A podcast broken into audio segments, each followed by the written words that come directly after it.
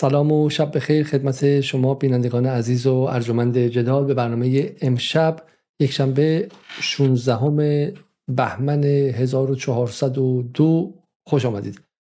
در 121 روز گذشته یک خبر همواره اولین خبر در بسیاری از کشورهای جهان حتی کشورهای غربی همدست اسرائیل بوده و اون خبری نبوده جز تعداد کشته های فلسطینی ها در بمباران های آن روز اسرائیل.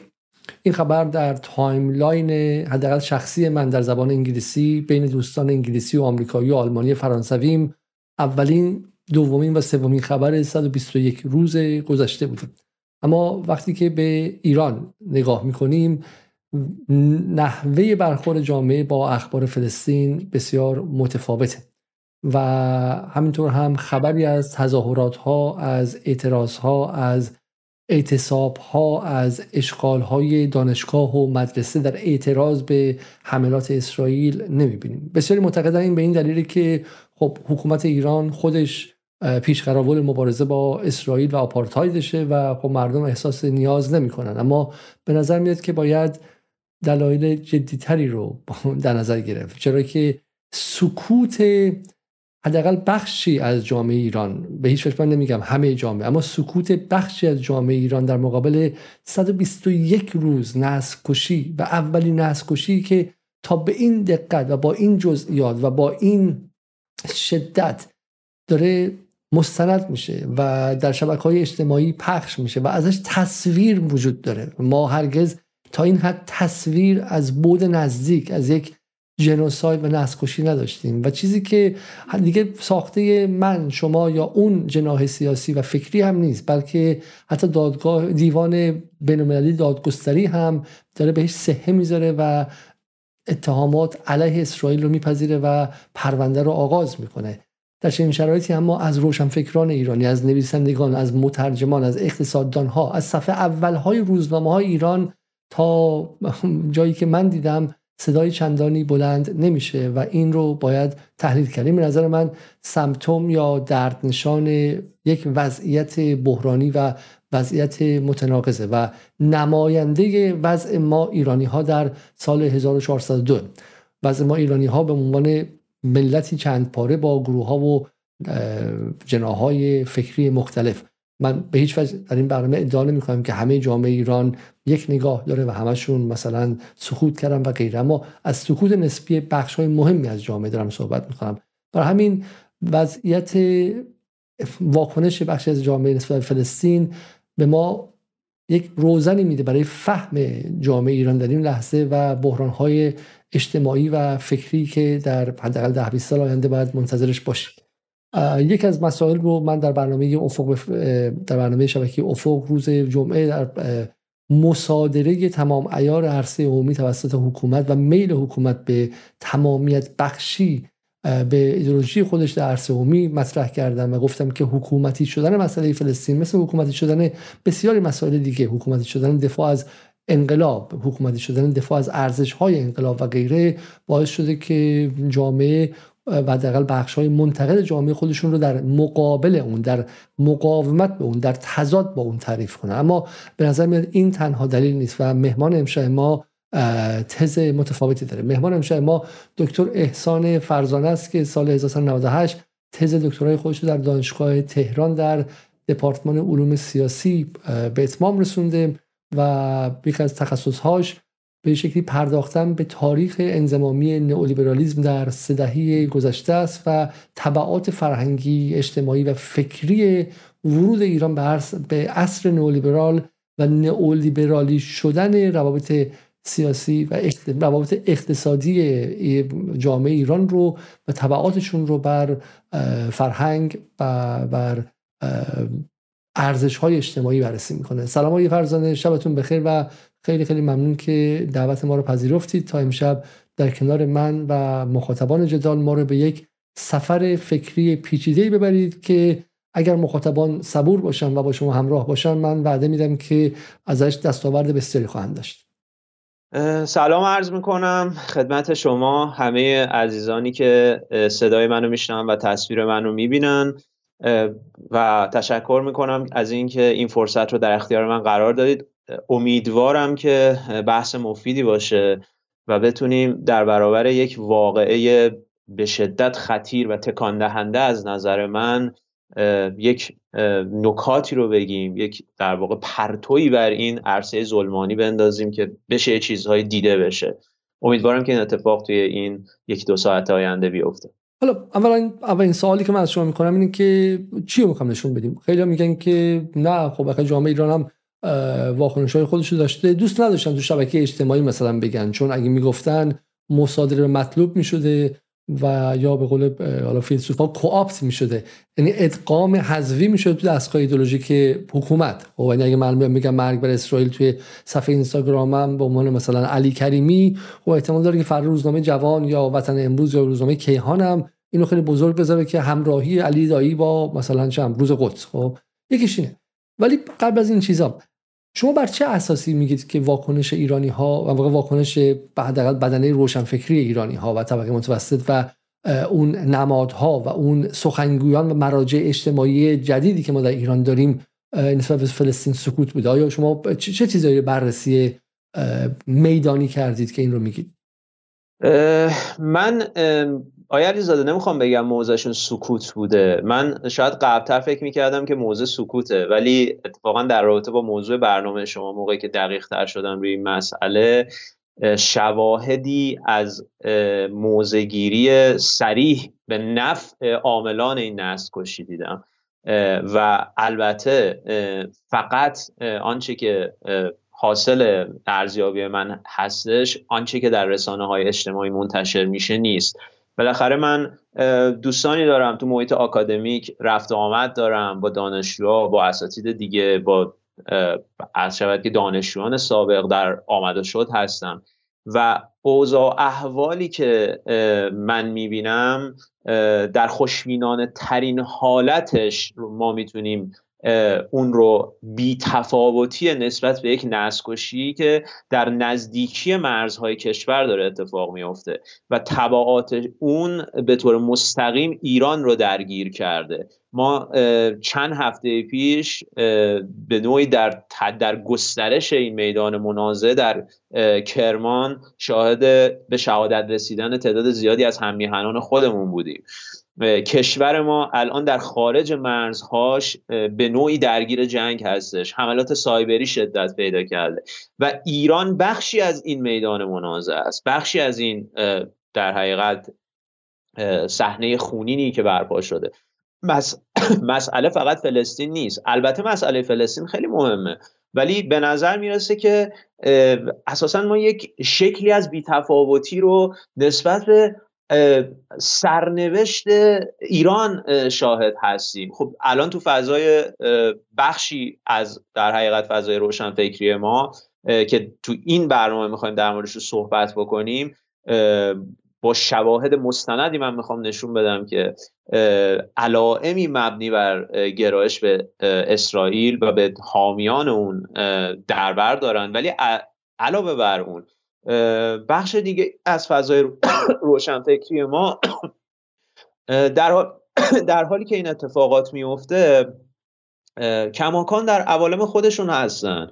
کماکان بحثشون بحث عرض شود که هوسرل و هایدیگر و پیدارشناسی و من بالاخره صفحات اینها رو دنبال می‌کنم. بالاخره دورادور اینها رو رسد می‌کنم. در نظرشون می‌گیرم. به نظر نمیاد. ببین و وقتی ما اینها رو مقایسه می‌کنیم با شیوه رفتار و موضعگیریشون در حوادث مشابه به هیچ عنوان اینها با هم برابری نمی‌کنه. حوادث مشابه مثل چی مثلا؟ من فقط قبلش اگه می‌خواین لیوان آب بخورید چیزی مشکلی نیستش. و یه مقدار اگه پایین تر بیان یه سرتون از تصویر بیرونه خب؟ خیلی خیلی کم. بله بله بسیار عالی خب؟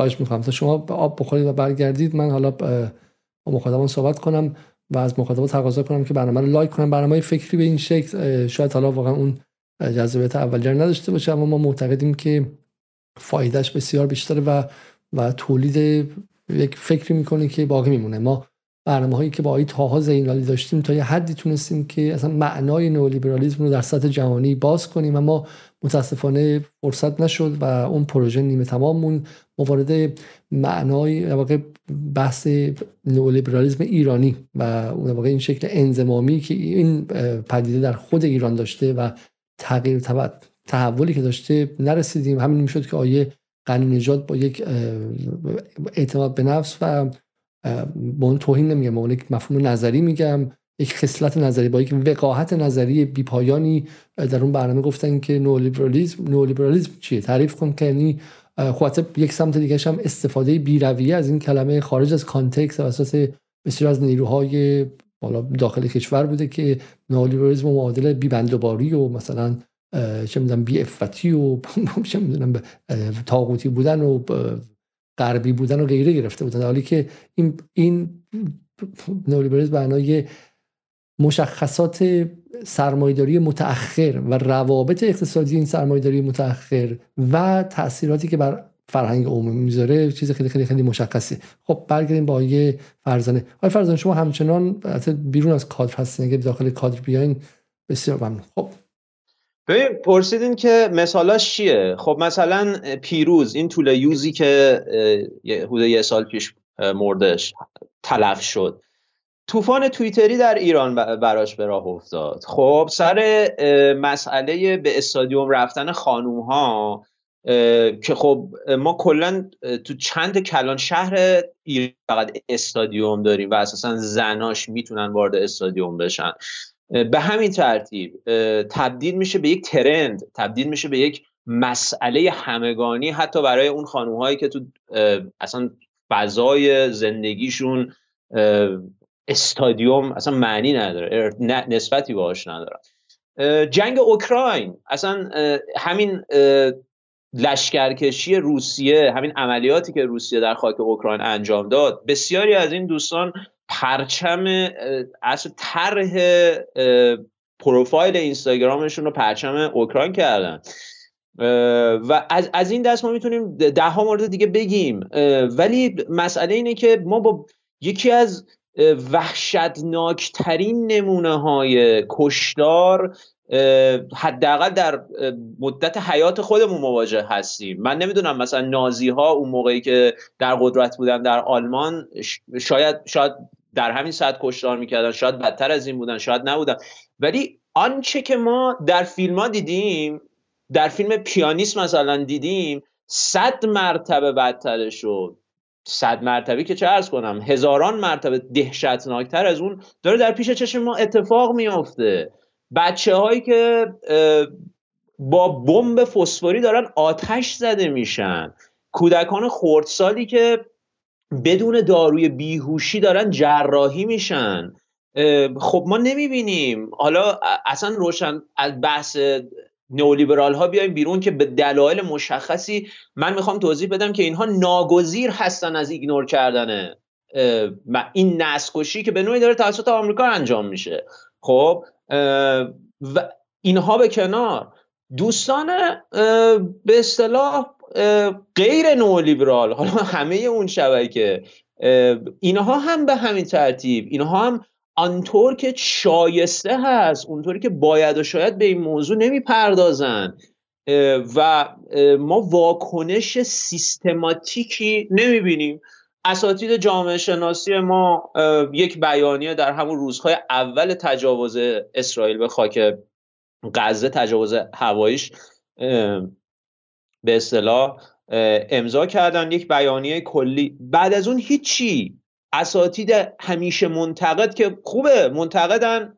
بسیار عالی. من اصلا سر اون بحثی ندارم. ولی میگم چرا این نقدشون بس پیدا نمی‌کنه به خارج از مرزهای کشور. چرا گفتگوی انتقادی اینها فقط با دولت مستقر در ایرانه؟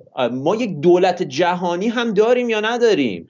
آیا اینها فهم نمی‌کنن مناسبات سلطه رو در خارج از مرزهای ایران؟ ببینید حالت روشنفکران ما حالت اساتید دانشگاه ما آیا علیزاده شبیه یک مستعجری شده که گویی از افزایش اجاره بهای خونه خودش خشمگینه از اخراج خودش از مرکز شهر و از پرت شدنش به حاشیه ها خشمگینه؟ ولی تنها کسی رو که به رسمیت می‌شناسه. تنها کسی که خشمش رو می‌خواد متوجه کنه همون شخص صابخونهشه. تو گویی که اصلا مناسباتی فراتر از رابطه این دوتا وجود نداره. انگار که مثلا ساختار اقتصادی وجود نداره. در واقع قوانین اقتصادی در این مثالتون بار توضیح بدین. اینکه صابخونه الان صابخونه کی اینجا؟ از کی عصبانی متوجه نشدم؟ صابخونه دولت ایران صابخونه اصطلاحا در, در تصور. دولت ایرانه و این مستجری هم که کتک خورده جامعه است.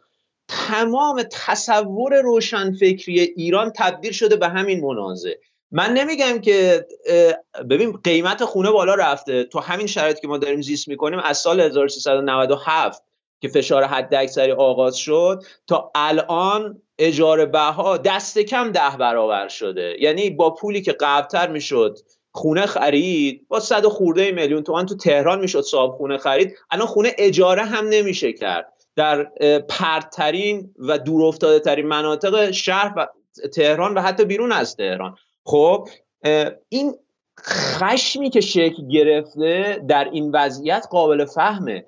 اما من در اینجا در مورد عامه مردم صحبت نمی کنم از افرادی که دعوی جامعه شناسی دارن از افرادی که خودشون رو روشنفکر می‌دونن از افرادی که شارح هگل و عرض که نیچه و مهمترین چهرهای فلسفی غرب هستن مترجم اینا هستن. اساسا انگار اینا ساختار رو فهم نمی‌کنن. اصلا مناسبات جهانی رو درکی ازش ندارن. ارتباط دیالکتیکی حالا اگه این دیالکتیک هم حالا خیلی واژه سخت و پیچیده همین نسبت متقابل بین دولت در ایران با دولت جهانی با مناسبات کلی که اصلا ایران درش قرار گرفته. همه اینها ایگنور میشه همه اینها دست فراموشی سپرده میشه. و تمام تمرکز به نوعی بخش اعظم جامعه علوم انسانی کشور میشه خود فقط دولت در ایران و ناکارآمدی اون و فساد اون و هر شود که شیوه مواجهه اون با جامعه. و اینا پرسش نمی‌کنن. این سوال رو حتی اجازه طرحش رو نمیدن که این شیوه مواجهه در چه بستری اصلا شکل گرفته.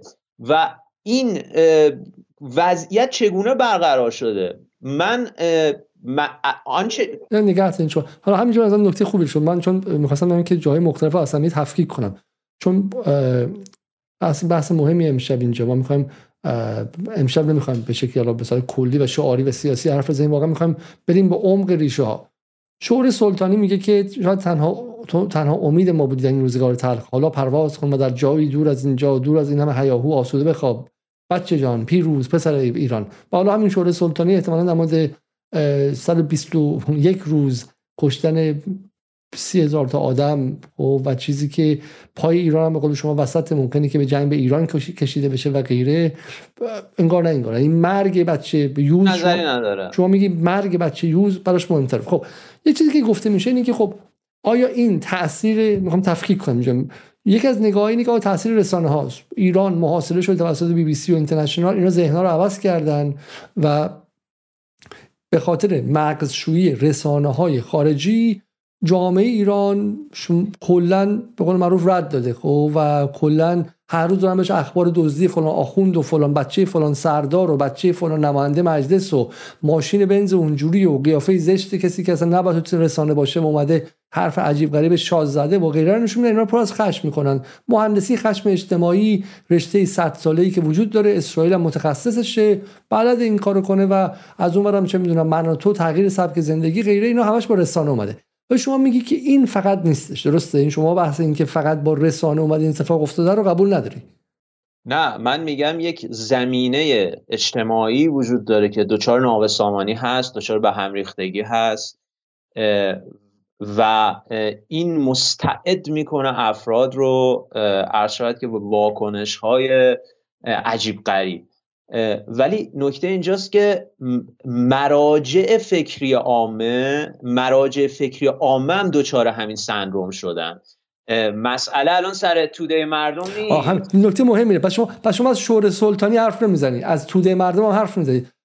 داری از بدنه روشن فکری که باید بالاخره یعنی از کسی که از عم بزرگی من که ایران اینترنشنال می‌بینه و به شکلی حالا شهر شهروند عادیه و نمی‌تونه به شکلی دیکود کنه یا رمزگشایی کنه از زبان ایدولوژیک و مفهوت میشه حرف نمی‌زنی از کسی داری حرف می‌زنی که دکترای علوم سیاسی داره مترجم اصلی مارکس و هگل تو ایرانه و یه دفعه تو اینجا یه همدستی داره می‌بینیم بین اون و و همین نسکشیه درسته؟ این شما از بدنه متفکر بله. و پیشرو و آوانگارد و مترقی و به قول معروف پروگرسیو داری حرف می‌زنی. درسته؟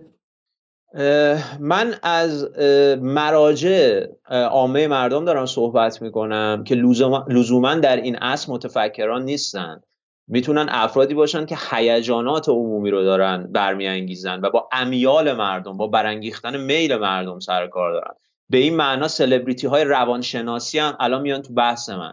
یعنی تمام کسانی که در شکل دادن به شیوه بروز خشم عمومی نقش دارن. در کانالیزه کردن میل مردم دارن نقش ایفا می‌کنن. اینکه این خشمه چه جهتی پیدا بکنه؟ اینکه معطوف به چی باشه؟ وضع موجود وضعی هستش که باید به صورت ای مورد نقادی قرار بگیره. من اصلا به هیچ عنوان مدافعش نیستم. ولی نکته اینجا اینه که آیا در این فضای هژمون در این فضایی که عرض شود که این مراجع مسلط و بخش اعظم چهره های رسانه ما برساختن این اتفاق میفته من می‌خوام بگم به هیچ عنوان این اتفاق نمیفته یعنی اتفاقا خشم عمومی داره میره به سمت جاهایی به سمت کسانی که به نوعی اونها همسرنوشت ما هستن. می‌دونی؟ یعنی انسانهای به صلاح مورد تبعیض واقع شده در ایران دارن به صورت سیستماتیک نفرتشون بر انسانهایی که در جغرافیاهای مجاور دچار تبعیض قرار گرفتن برانگیخته میشه. به جای اینکه این خشم هدایت بشه به سمت کسانی که عاملان تبعیض هستن و این تبعیض یک اقتصاد سیاسی داره مسئله فردی نیست. اون ساختاری اون سیستم جهانی که این تبعیض رو داره باستولید می‌کنه. این شکاف ها رو دائما داره بین ماها بیشتر و بیشتر می‌کنه. به جای اینکه آگاهی بخشی نسبت به این سیستم به اعتقاد من ضد انسانی باشه داره میره به سمت انسان ها داره میره به سمت قربانیان. و این این خیلی خطرناکه. این خیلی خطرناکه چون باعث به نوعی باز تولید همون شرط اسارتبار در آینده خواهد شد برای همین کسایی که فکر می‌کنن فکر می‌کنن الان در حقیقت دارن به یک شیوه آلترناتیو با وضعیت خودشون مواجه میشن. یعنی اشتباه می‌فهمن بدیل رو. اون چی که اونها فکر می‌کنن بدیله در حقیقت همون عامل سلطهشونه. انسانهای عمیقا تحت سلطه قرار گرفته تبدیل شدن به اجزای همون سلطه به عناصر همون سیستم سرکوبی که خودشون زیلش قرار دارن سال سر بپرسم. بالاخره حرف شما حرف انتزاعی است. ما از زمان افلاطون تا حالا دعوای انتزاعی داریم دیگه. یعنی اصل فلسفه اینه که شما با به چیزی با چیزی درگیری که نمی‌تونید ببینی. برای همینه که ما ترجیح میدیم که با چیزهایی که جلومونه دعوا کنیم. شما میگی آقا بالاخره شهروند حالا اخبارم درست و غلط. حالا مخاطبان ما خیلیشون خیلی بخششون طرفدار نظام هستن ممکن میگن همه اخبار دروغه ولی من میگم خیلی از اخبار درسته. فلان آیت الله اسمش هم بگم بهتون امام جمعه فلان شهرم بهتون بگم که اسمش هم بهتون بگم. خب قصد ساخته خب قصد ساخته و خبر قصدش میاد بیرون. نوش هم توی چه می‌دونم تو کانادا و انگلیس با لباس اونجوری میره خودش هم تو امام نماز جمعه میگه که اگر زنان حجاب نداشته باشن فلانه. و و این تبعیض به وجود آورده هم تبعیض فرهنگی هم تبعیض اقتصادی. و شما این جلوته. میگی که این دشمن منه. درسته. ولی شما داری میگی که این دشمن اصلی نیست. این بخش و اون چیزی که دشمن شماست یک مجموع روابطیه که به بخش کوچیکش تو ایرانه. مجموع روابط جهانیه که حالا امشب باز می‌کنیم خب؟ که اون مناسبات اقتصادی رو می‌سازه. و اون بخش عمدهش توی اصلا جایی که شما شاید نشناسی بانک HSBC خب توی به شکلی سازمان تجارت جهانیه. جنس روابطی که اجازه میده حالا توی ایران امام جمعه فلان شهر شهر جنوب در خوزستان و توی انگلیس فلان نماینده مجلس کرواتی خیلی خوشتیپ از آکسفورد اومده و توی جای دیگه فلان اسقف یه جای دیگه یه آدم بیره همه در بخش های مختلف جهان که همراه این سیستمن بخورن و بچاپن و غیره خب؟ ولی داره میگه که دشمن و جامعه ایران چون نمی‌تونه ببینه درش رو حسار کشیدن به همون چیزای دم دستی جلوش داره حمله می‌کنه درسته؟ حتی دشمنش رو نمی‌شناسه. بله من می‌خوام بگم ببین منطقی که قصر در واقع یک درصد کاخنشین می‌کنه و تولید یک حجم زیادی کودک کار می‌کنه که بنابر آمار رسمی شهرداری تهران به 80 درصدشون تعرض جنسی میشه روزانه. خب ما تو این شهر سر هر چهار راهی که وای میسیم ترمز می‌کنیم یک عالمه بچه خردسال دور برمون جمع میشه. یکی می‌خواد دستمال کاغذی بفروشه یکی می‌خواد شیشه ماشین رو پاک کنه یکی می‌خواد آدامس بهمون بده. بچه های خردسال من میگم همین منطق داره در حقیقت بچه های فلسطینی رو باهاشون به اون شکل غیر انسانی مواجه میشه. این بست همون منطق همون منطق سلطه هستش همون منطق سلطه جهانی هستش که از غذا در داخل مرزهای ایران هم از یه جایی به بعد گسترش پیدا کرده. یک ساختاری داره یک قواعدی داره یک در حقیقت اقتصادی داره. که این اینا مرز بردار نیست. ببین ایران مال کشوری که در حقیقت بزرگترین مال خاورمیانه رو در خودش داره این خب تولید یک معنایی داره می‌کنه و علاوه بر اون مفتنی بر یک طراحی به اینجا رسیده. یعنی اون که از از هیچ همینطوری که احداث نشده که در واقع مبتنی برای یک پیشینه که من می‌خوام بهش اشاره بکنم. همون سنت هستش که الان در سطح جهانی داره. عاملان نسل کشی رو تجهیز می‌کنه و بچه ها رو داره با بمب فسفوری اونجا گروه گروه به قتل میرسونه. منطق سلطه است خب؟ منطق سلطه و نظام سلطه و تابعیته که توی فلسطین داره به یک شکلی عمل می‌کنه. توی ایران باستی هیلز می‌سازه توی ایران ایران مال می‌سازه خب؟ و 94 درصد نیروی کار ایران رو موقتی سازی کرده که اینها قانونا بعد از 20 سال کار کارفرما می‌تونه عضوشون رو بخواد و به, به قانونی ترین شکل ممکن اینها رو از کار بیکار بکنه و عرض شود که بخش اعظم نظام آموزشی ایران رو خصوصی سازی کرده و یک نظام طبقاتی در سطح آکادمیک ما به وجود آورده. و, و حالا مساخهای دیگرش من می‌خوام بگم که اینها اساسا در تعارض با هم نیست و به این شکل مهندسی کردن خشم افراد افراد مستضعف افرادی که به اصطلاح بازنده این وضعیت کلی هستن به سمت بازندگانی از نوع خودشون این خودش یک پروژه به اصطلاح سلطه‌گران است. یک پروژه که می‌خواد روابط سلطه رو دست نخورده نگه بداره. می‌خواد اساسا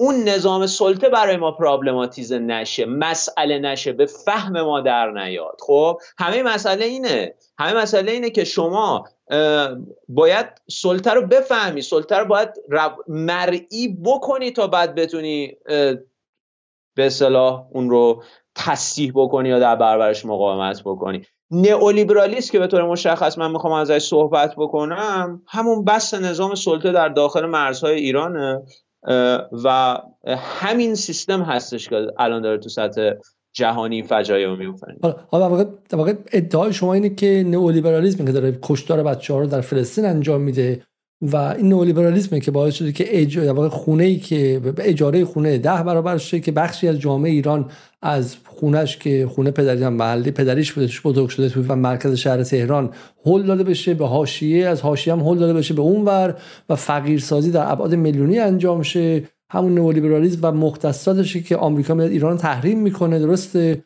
و همون نئولیبرالیسمی که ما به جای اینکه مقابلش مقاومت کنیم میام ایران مال می‌سازیم که الان معلوم شده که به تنهایی چند درصد از تورم مال ساخت ایران مال و مال اون دوز عملا دزدی چون از هیچ ساخته شده ایران مال. اگرچه خیلی براش دست می‌زنن تقریبا از هیچ به خودش اعتبار داده و ساخته شده. اما این سوالی که برای مخاطب به وجود میاد این که یعنی اسرائیل رو مثلا نئولیبرالیسم اسرائیل به خاطر نئولیبرال بودنشه اینجوری به خاطر صهیونیست بودن و اشغالگر بودنشه. الان چین هم نئولیبرالی شده تا حد زیادی. درست روسیه هم نئولیبرالیه ولی الان اینا تو این نسل هم همدستی نیستن. یه مقدار این حرف شما به قول معروف فروکاهش یک شکل خاصی از اشغالگری استعمار و از بین بردن نادیده گرفتن تفاوت ها و نوانس ها نیستش. همه رو زیل مفهوم خیلی کلی نئولیبرالیسم شده جارو می‌کنیم نه من نمیگم نئولیبرالیزم هستش که داره بمبا رو میکوبه تو سر بچه های فلسطین. ببین شکیری این نظام آپارتاید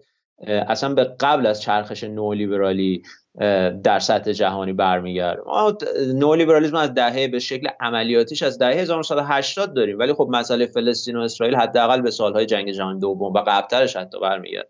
مسئله سر اینه که یک شکلی از فرهنگ سازی برآمده که این مبتنی هستش بر نامرئی کردن سلطه و عرض که نابرابری و تبعیض و طبیعی سازی اون. خب این صنعت فرهنگ نولیبرالی در سطح جهانی گسترده است. عمیقا در ایران هژمونی داره و دلیل اینکه در ایران قدرت بیشتری داره یعنی قدرت به معنای اینکه شمول بیشتری داره در سطح عمیقتری داره توده مردم رو درشون نفوذ می‌کنه و اذهان اون رو در جهت اهداف خودش سازماندهی می‌کنه. به دلیل دو تا دلیل. اول اینکه ببین ما ضربگیرهایی رو که اصطلاحا در نظام های نولیبرالی خیلی کشورهای دیگه کشورهای توسعه یافته داریم اینجا نداریم. خب یه سری ضربه وجود داره. که باعث میشه که سطح فشار سیاست های نولیبرالی تا حدی کاهش پیدا بکنه. و این در ایران وجود نداشته یعنی سالهای بعد از جنگ از دوران تدید ساختاری تا الان اینجوری نبوده. و دلیل دیگه ببین مخصوصا تو این چند سال اخیر ما شاهد اصلا یک شکل عجیب غریب و بی سابقه ای از شوک تراپی در ایران بودیم که واقعا با هیچ کدوم از این نمونه هایی که شما مثال زدی نمیشه مقایسش کرد. واقعا چین تا این سطح از افراد یعنی شب بخوابن صبح پاشن ببینم پنج برابر فقیرتر شدن. ببین اینکه انسان تا این سطح دچار بیثباتی باشه تا این حد دچار ناامنی در مورد آینده خودش باشه به شدت روی اخلاقش هم تاثیر می‌ذاره. به شدت روی شیوه مواجهش هم با جهان تاثیر می‌ذاره. مسئله سر اینه که این ناامنیه انقدر فراگیر شده انقدر به اصطلاح ما نمی‌تونیم در مورد آینده خودمون آینده بلند مدت خودمون بیاندیشیم و برنامه ریزی بکنیم که اخلاقیات هم موضوعیت خودش رو از دست داده. تعهدات بلند مدت. اصلا به یک معنای التزام التزام به انسانهای دیگه. جز حفظ خیشتن جز به اصطلاح بقای خودت به بروت... بروتیشترین شکل ممکن. خب به شکل خوابزی ترین شکل ممکن. تو گویی که بله به شکل اوریان. چرا؟ چون این متناسب با وضعیتی هستش که به اصطلاح در چند سال اخیر اتفاق افتاده. حالا من دارم می‌فهمم. الان الان الان از گیجی در میاد بذار الان پس الان شما میگم نمی‌خوام چون مشکلی که ما با با چپ ها هستش اینه که چون خیلی خیلی کلی میگن کلمات هم خیلی زیباست و مخاطب شاید فکر کنه که این داره برای خودش از رو ایدولوژی خودش میگه. بس شما نمیگی که نمیگی که آقا نئولیبرالیسم الان مثلا چند تو اسرائیل رو آدم می‌کشه. و ولی دو نکته خیلی مهم میگه من ترجمهش کنم. نکته ای که میگن این عکسی که در شاک تراپی دارن میگن I am liberating you من دارم شما رو رها می‌کنم آزاد سازی دارم انجام میدم باتون با اون تفنگ داره میکشتش. شما حرف که داری می‌زنی تا فهم من اینه و اصلاح کنم اگه من درست فهمیدم. اینه که جامعه ایران در این چند دهه‌ای که نئولیبرالیسم وارد ایران شده و بویژه این چند سال اخیر و بویژه اون ابزار خیلی مشخص نئولیبرالیسم یعنی شک درمانی یعنی سال 97 شما خوابیدی شب به شکلی می‌خواستی ده سال کار تو جمع کرده بودی یا کار فروش بودی یا معلم بودی یا پرستار بودی ده سال saving رو و پول به قول معروف ذخیرت رو جمع کرده بودی که بری واسه بچت مثلا چه می‌دونم یه خونه رهن کنی یا مثلا یه ماشین بخری که مثلا تو اسنپ کار کنه. ما از طبقات عامه یعنی اکثریت ایران حرف می‌زنیم که تو سریالا می‌بینید. و صبح بلند شدی قیمت دلار آقای روحانی رئیس بانک مرکزیش و بقیه ارکان حکومت جمهوری اسلامی دو برابر کرده بودن. و شما به جای اینکه بتونید پراید بخری می‌تونستی فقط قالپاق پراید بخری. درسته؟ و شما میگی که یک بار. بعد سال 99 دو بار. و سال 1401 سه بار. سه تا شوک درمانی توی پنج سال باعث میشه شما دیگه به خدا پیغمبر هم اعتقاد نداشته باشی. شما دیگه حتی به شکلی به خانواده خودت هم اعتقاد نداشته باشی. تبدیل به اون انسان اوریانی که در معنای هابزیش جنگ همه علیه همه است. خب بتونی پاتو روی شونه بچت هم بذاری و بری بالا و فقط بقا پیدا کنی می‌کنی. درسته؟ یعنی اون ارزش های اجتماعی توی این شوک درمانی هایی که هدفشون تبدیل گروه های اجتماعی مردم به شهروند به, به, اندیویجوال ها یا افراد تکیه که در جنگل اقتصاد در جنگل اقتصاد به دنبال که من بقا داشته باشم گور بای بقیه. و خب؟ برنده من می‌خوام جف بزوس شم من می‌خوام استیو جابز شم. این فیلم ها رو می‌خونه. بعدم این تصور دروغین که وقتی که من رفتم بالا خیریه درست می‌کنم بچه فقیرها رو بغل خیابون جمع می‌کنم. درسته؟ بذار من اول میلیاردر شم و بعد اون کار انجام میدم. برای همینه که همزمان که ما با فقیرسازی در ابعاد بی سابقه در تاریخ 2500 ساله ایران طرفیم در این 5 سال 6 سال گذشته از دوره حسن حسن روحانی و ابراهیم رئیسی همزمان ما تعداد خیریه ها خانمای خوشگل و آقایون خوشتیپی که از سیستان بلوچستان سر در میارن. خب از اون بغل خیابون کار کودکان کار سر میارن خیلی هم بیشتر میشه. اینا همدست همدیگه دیگه درسته؟ این و شما میگه این شهروند به ذات خودش دیگه نمی‌تونه براش فلسطین مهم باشه. این این روابط نئولیبرال شدن روابط یه جور بی‌حسازی تدریجی جامعه است. حرف درست تقریبا دیگه درسته؟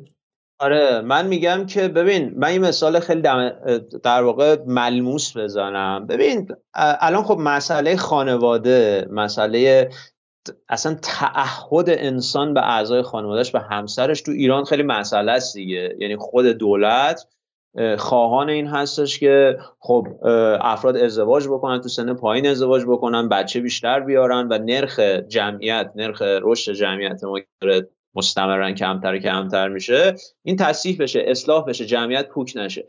ولی نکته اینجاست که ببین اساسا ازدواج مستلزم یک در حقیقت یک جور تعهد بلند مدت به یک انسان دیگه است. حالا چه همسرت باشه چه بچت باشه. یک تعهد اخلاقیه که تو قرار مسئولیت زندگی یک جمعی رو برای مدت نامحدودی تا موقعی که هستی. حداقل در مورد بچه ها میشه اینو به سراحت گفت. ولی مسئله اینجا چیه؟ مسئله اینجا که انسان هایی که تا ته موقتی سازی شدن انسان هایی که الان 94 درصد نیروی کار ایران طبق آمار قراردادهای موقت یک ماه و سه ماه و حد اکثر 6 ماهه دارن. خیلی هم که قرارداد ندارن. و بخش اعظم اصلا جمعیت نیروی کار ایران کارگران یق آبی اصلا 80 درصدشون از شمول قانون کار رسما بیرون گذاشته شدن. یعنی حتی قرارداد کتبی ندارن. حتی مقررات اخراج و مقررات کار در شب و مقررات کار در ایام تعطیل در موردشون اجرا نمیشه. خب آدمی که تا این حد موقتی سازی شده است این حد زیستش دوچار بی ثباتی هست. ما چجوری می‌تونیم انتظار داشته باشیم این فرد به لحاظ اخلاقی دوچار ثبات باشه؟ چرا باید فکر بکنیم که این باید مثل پدر مادرانش باشه؟ خب مسئله اینه که یک شرایطی به وجود اومده که افراد عامه مردم در حقیقت دوچار به نوعی به شکلی عرض که بی اخلاقی شدن. بی اخلاقی به این معنا که نمی‌تونن اساسا جز خیشتن خودشون به چیز دیگه ای به کس دیگه ای بیندیشن. ولی الان من ارزم اینه که یک جریان بسیار بزرگ و پیچیده رسانه‌ای در ایران وجود داره که این منطق رو اتفاقا داره تشدید می‌کنه. یعنی به جای اینکه یک مواجهه انتقادی با این وضعیت داشته باشه و بیاد ریشه های اون رو توضیح بده و سعی کنه اون رو به لحاظ ریشه ای تصحیح بکنه همون منطقی رو که بر عامه حاکم شده اخذ کرده و اون رو ذریب صد میده در رسانه و عرض شود که در یک همدستی تبهکارانه بین این عامه خشکین و با اون الیت به اصطلاح جریان ساز یک فضای کلی به وجود میادش که شما اساسا نمی‌تونید از فلسطین دفاع بکنید. شما مستمرا در معرض اتهام قرار دارید. اگر از آدمایی که بچه هایی که دارن به ناحق کشته میشن. هر بچه‌ای به نظر من البته به ناحق کشته میشه. ولی 75 درصد الان شهدای فلسطینی زنان و کودکان هستن. خب سوال من اینه مگه این, این, این کسایی که این حج لشکر بزرگ فمینیستایی که توی ایران در یکی دو سال پیش این همه پر سر و صدا فعالیت داشتن خب چرا الان ساکتن؟ مگه اینا زن نیستن که دارن اونجا به این طرز فجی دارن به قتل می‌رسن؟ چرا اگر اگر اینا از اسرائیل دفاع نکنن اگر اینها از اسرائیل دفاع نکنن عرض شود که مدافع فلسطین هم نیستن. نکته مهمی بود. شما ما از این پدیده داریم صحبت می‌کنیم میگم یه پدیده ای که واقعا بحث در فلسطین ولی همزمان یک به که افق فهم برای جامعه ایران به ما میده. خب اینا قصه نیستش. من فقط بگم یک دوستان میگه که این قصه پردازیه. قصه نیستش. اینا نه ما داریم سعی می‌کنیم که تئوری استبلیش شده و رسمی دانشگاهی در واقع به شکل جامعه شناسی جوامع نئولیبرالی رو بیایم یه مقدار ساده سازی کنیم. و همین قصه نیستش. اینا همشون نظریه است. حالا اینو یک از دوستانی که من پیام داده بگم خیلی سریع. خب اما شما دارید میگی که پس اگر تو فضای ببین فرق علوم انسانی اتفاقا با قصه اینه. یعنی یه پدیده خیلی ساده. اینکه به من علی علیزاده میگن مزدور جمهوری اسلامی من می‌تونم رأی گردنم زیاد شه بگم تو مزدوری اون مزدوره. و اون اگه شما میگی آقا از فلسطین بگن یعنی من چفی فلسطینی بنزم تو خیابون تهران بهم میگن چقدر گرفتی؟ ها از کی گرفتی؟ از بسیج پول گرفتی؟ خب رانت گرفتی و غیره.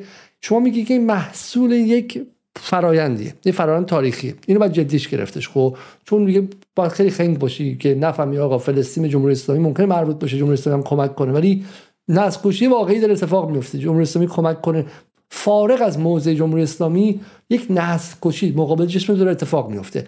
و این قطب نمای تاریخی اخلاقی همه آدم هاست. از همجنسگراش تو لندن که با پرچم همجنسگرایی میاد تو تظاهرات فلسطین از فلسطین دفاع می‌کنه. من عمدن دارم میگم که اون مخاطبان مذهبی خود فازشون بپره.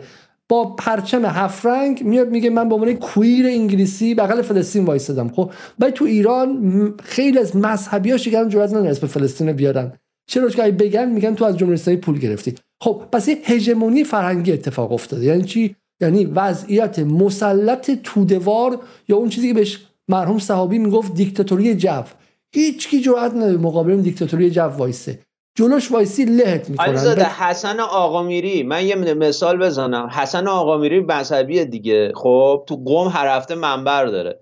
من یه مدتی متمرکز شده بودم صفحش رو می‌دیدم. یک مطلب یه دونه استوری یه پست که به طور مشخص اسرائیل رو به عنوان عامل این نسل کشی خطاب قرار بده نداشته. ببین ما اینجا در مورد کلی گویی درباره مثلا بد بودن جنگ و خوب بودن صلح و اینکه چقدر بچه ها گوگولی و بچه ها رو دوست داشته باشه اینا نه اینا نه اینا قبول نیست. یک در واقع کسی که صاحب تریبونه کسی که در وقایع مشابه در داخل کشور با رساترین شکل ممکن صداشو بلند می‌کنه و مشخصا به اسم افراد رو خطاب قرار میده. حالا چی شده؟ حالا چرا خب مگه چرا در این درباره این موضوع به این دلخراشی شما ساکتین؟ حالا من ایشون رو به عنوان یک نمونه تیپیکالش نام ببرم. تمام این اصطلاحا روانشناسان تمام این صنعت عظیم موفقیتی که تو ایران شکل گرفته تمام از تمام این فعالان محیط زیست تمام این کسانی که عرض شاید که تو حوزه خیریه ها این صنعت به اصطلاح خیریه و انسان دوستی در داخل ایران فعال هستن. اینا اینا هیچ کدومشون سنسی ندارن نسبت به این مسئله.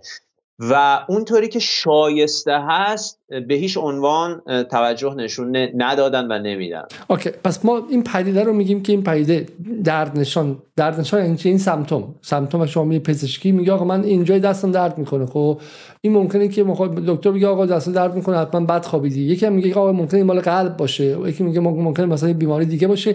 درد نشان این میشه این کوز نیست این علت نیست. دردی که می‌تونه ما رو بره به جای دیگه.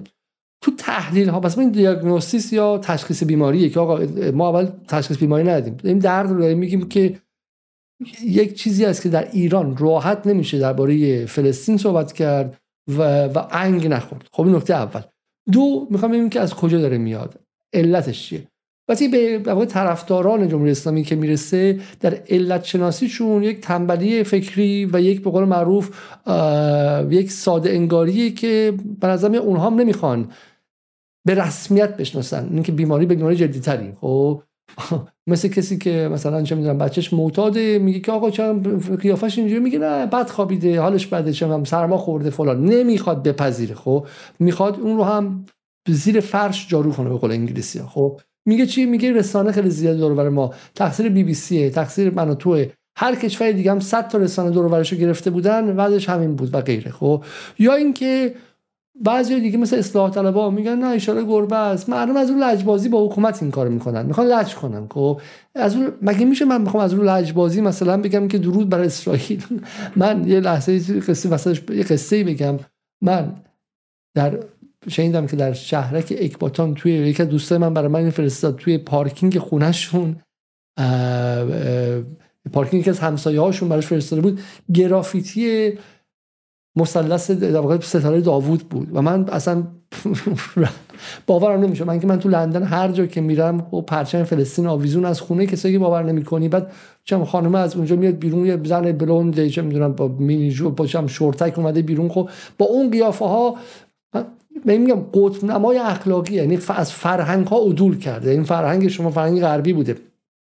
فرهنگ غیر مذهبی بوده ضد مذهبی بوده کاتولیک بوده پروتستان بوده یهود خود یهودی ها خود یهودی ها حالا تو ایران اینقدر شم ضد یهودگرایی متاسفانه باب شده و یهود ستیزی باب شده. بعد بگم که همین که گفتی حسن آقا میری خب صدر بدنه یهود لندن یهود یهود لندن خب بخش اون بخش مهمش وایساد در همبستگی با مردم فلسطین. گفت not in my name.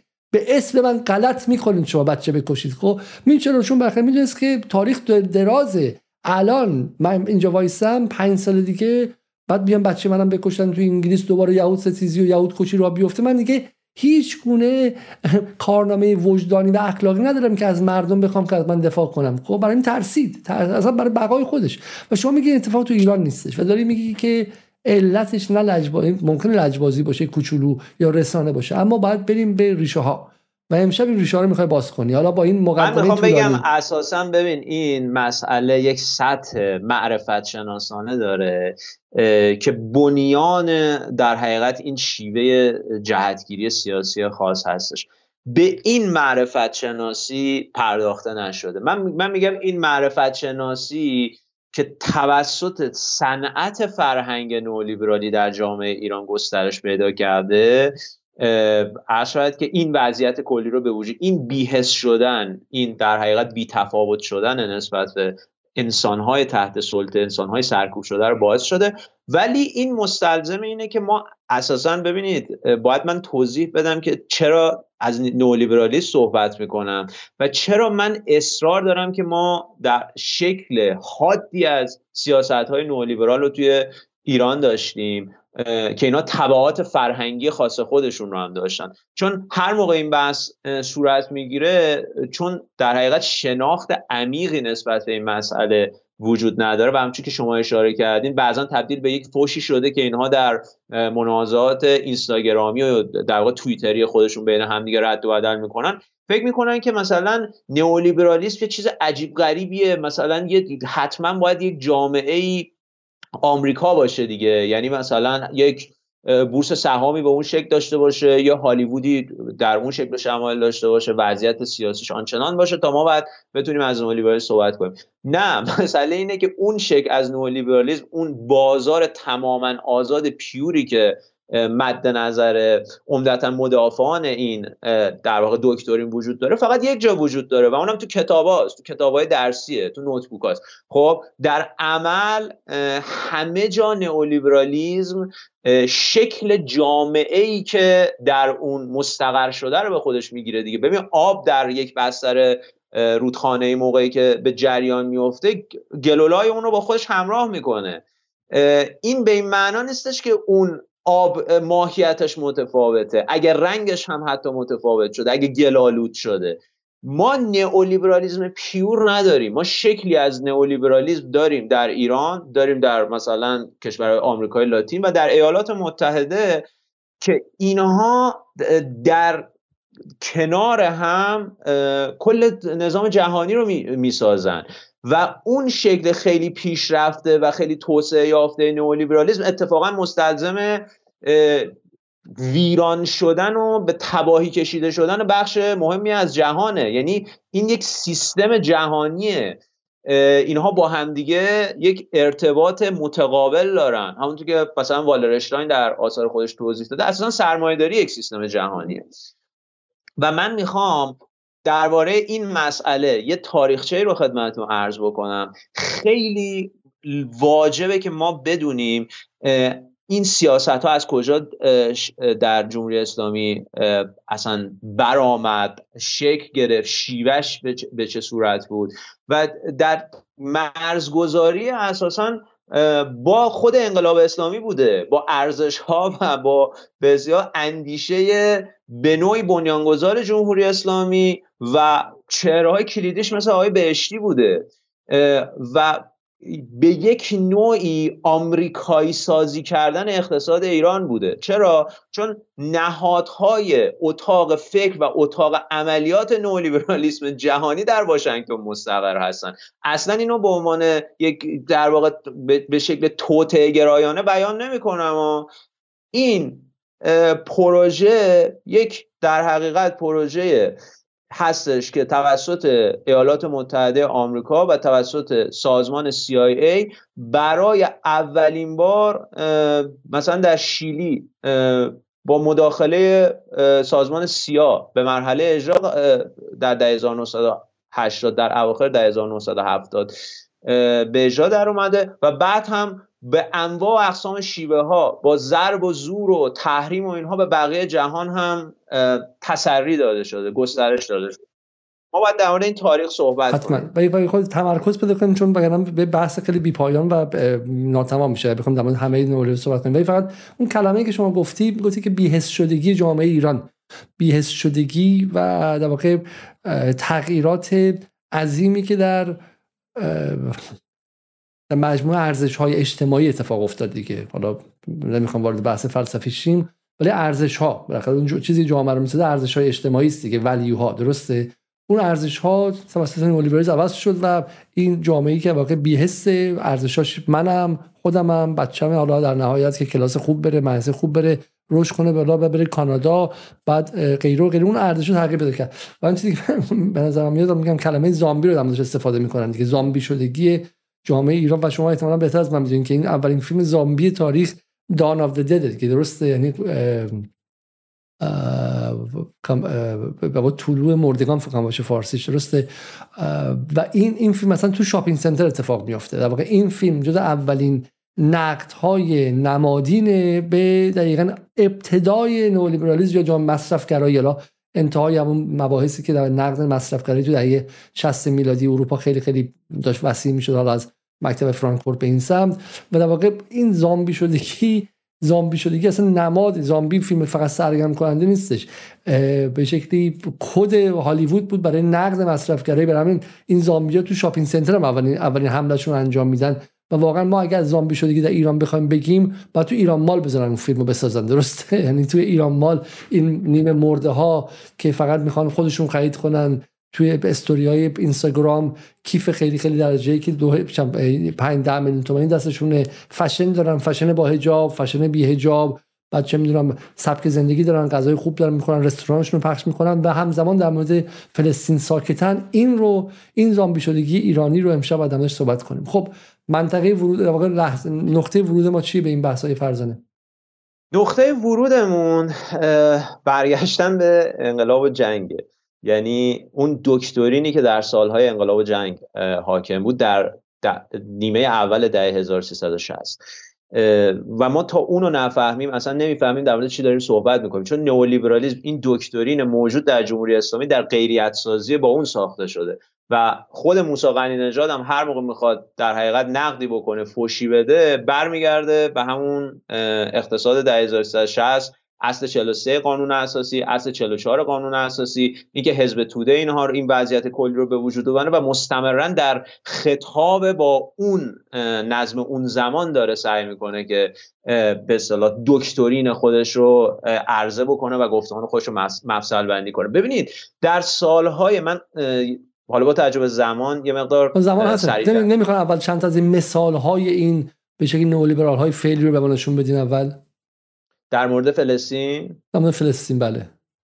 بله ببینیم. اگه مثالی که برای خود من فرستادی رو می‌خوایم با چیز شروع کنیم چند تا اول ببینیم ها؟ اگه آره خوبه. برای اینکه مشخص بشه که تمام چی داریم حرف می‌زنیم اول؟ بزنین با بزنین با در با متنی که شما خودتون فرستین. برنامه در اختیار شماست. خودتون اداره کنیم بفرمایید. به مرتضی مردی ها خب از یکی از از پیشگامان به نوع نئولیبرالیسم ایرانی هستش دیگه. از هم نسل های موسی نژاد و از همون سالهای دهه 70 اینا شروع کرده به تولید این لیترچر. خب این ادبیات. این ادبیات فارسی هم بگید بهتر بله بله. بله چشم. در مواجهه با این حالا این مرتضی مردی ها و همفکرانش به معنای واقعی کلمه کسانی هستند که پیرانهن مشکی خودشون رو برای قربانیات قربانیان محاکمات مسکو در زمان استالین در نیوردن یعنی اینها دائما هر روزه سوگوار به اصطلاح قربانیان گولاک و عرض شود که پلپوت و ماو در کشورهای حالا موسوم سوسیالیستی هستن. ولی الان ما داریم در پیش چشمان ما داره یک کشدار جمعی اتفاق میافته و حرفش خیلی روشن. اینه که چیز مهمی نیست. اصلا اتفاق نیافتاده و اینقدر که سر صدا سعی می‌کنن درست کنن اینقدر که هی می‌خوان همه رو به موزگیری بکشونن و همه رو درگیر بکنن این از نفس این مسئله بر یه توطعه توطعه حالا اگه اسلاید بعدی رو نشون بدین در ادامه اینو میگه. این توطعه همون کمونیستاست همون به اصطلاح کسانی هستش که ما هرچی بدبختی داریم از اونا در اومده. اینا می‌خواد تیکشو بخونم. می‌خواد این تیکشو بخونم که خودم مستندتر حرفم درسته؟ بله. میگه درگیری اسرائیل و فلسطین حتی حالا مرتضی مردی مردی ها کسایی که همسن سال ما هستن رو خیلی خوب به یاد میارن جز نویسندگان اصلی روزنامه جامعه عصر آزادگان روزنامه زن... روزنامه اصلاح طلبا بودش و هنوز هم در رسانه های نزدیک به آقای قوچانی می نویسه درست اگه اشتباه نکنم حالا بله بله. و در واقع یکی از صداهای اصلی لیبرال در ایران و جزو امامان مذهب لیبرالیسم ایرانی. حالا به شوخی میگم لیبرالیسم سنت فلسفی بسیار جدیه میشه لیبرال بود نبود اما این شکل مذهبی شدهش در ایران و تبدیلش به یک ایدولوژی یا ایدولوژی خط تیره دین در ایران. خب من با لیبرالیسم میشه موافق بود و مخالف بود در مقام مکتب فلسفی و اینجا ما پرسپولیسی استقلالی حرف نمی‌زنیم. اما مرتضی مردی ها میگه درگیری اسرائیل و فلسطین حتی کسری از فاجعه گونگی اتفاقات دیگر رو که در این دهه رخ داد نداشته. همچون جنگ قومی و نسل در رواندا با آمار نزدیک به یک میلیون قتل مرد و زن و کودک و نیم, نیم میلیون تجاوز از یک سال 94 در حالی که سنگ پرانی بچه های فلسطینی به طرف سربازان اسرائیلی و تیر هوایی انداختن آنها هم حتی تقریبا روزانه جایی در اخبار جهانی دارد این تبعیض را چه کسی پاسخ می‌دهد؟ اصلا برای چه کسی مهم است؟ به گمان من علاوه بر مواردی که در پیچیدگی و چند بچه بودن این نزاع بر همگان معلوم است و کشمکش نیروهای دخیل در آن را بغرنج می‌کند عامل عمده نقش آمریکاست. به طبع امپریالیسم ستیزی چپ جهانی و, به و پیروان آگاه و ناآگاه آن در ابعاد آن اغراق شده و آوردگاهی نه فقط برای عرب یهودی و اسلام یهودیت و فلسطین اسرائیل بلکه مهمتر از اینها آبی گلالود برای ماهیگیری چپ بینالملل و محکوم کردن آمریکا شده است. به گمان من از نگاه بسیاری ماجرای اسرائیل و فلسطین به خودی خود اهمیتی در این حد نداشته که همواره بخشی تقریبا ثابت از اخبار جهان رو به خود اختصاص دهد. حساسیت آن به این برمیگردد که از چشم روشن فکری چپگرای بین الملل و انبوه رسانه هایش انبوه رسانه بزرگ عظیم جدال و بی بی سی های امروزی نمونه گویا از رفتار امپریالیستی آمریکا محسوب شده. در مورد موزگیری آن دسته از ما در مورد موزگیری آن دسته ای که ما خوب آنها رو می‌شناسیم علال قاعده باید انگیزه های آینی قوی تر باشه. ولی نیست. چون هر اشاره به اسرائیل در اخبار و تحلیلشان به چند تاکید از پس و پیش پهلو به آمریکا محصور است.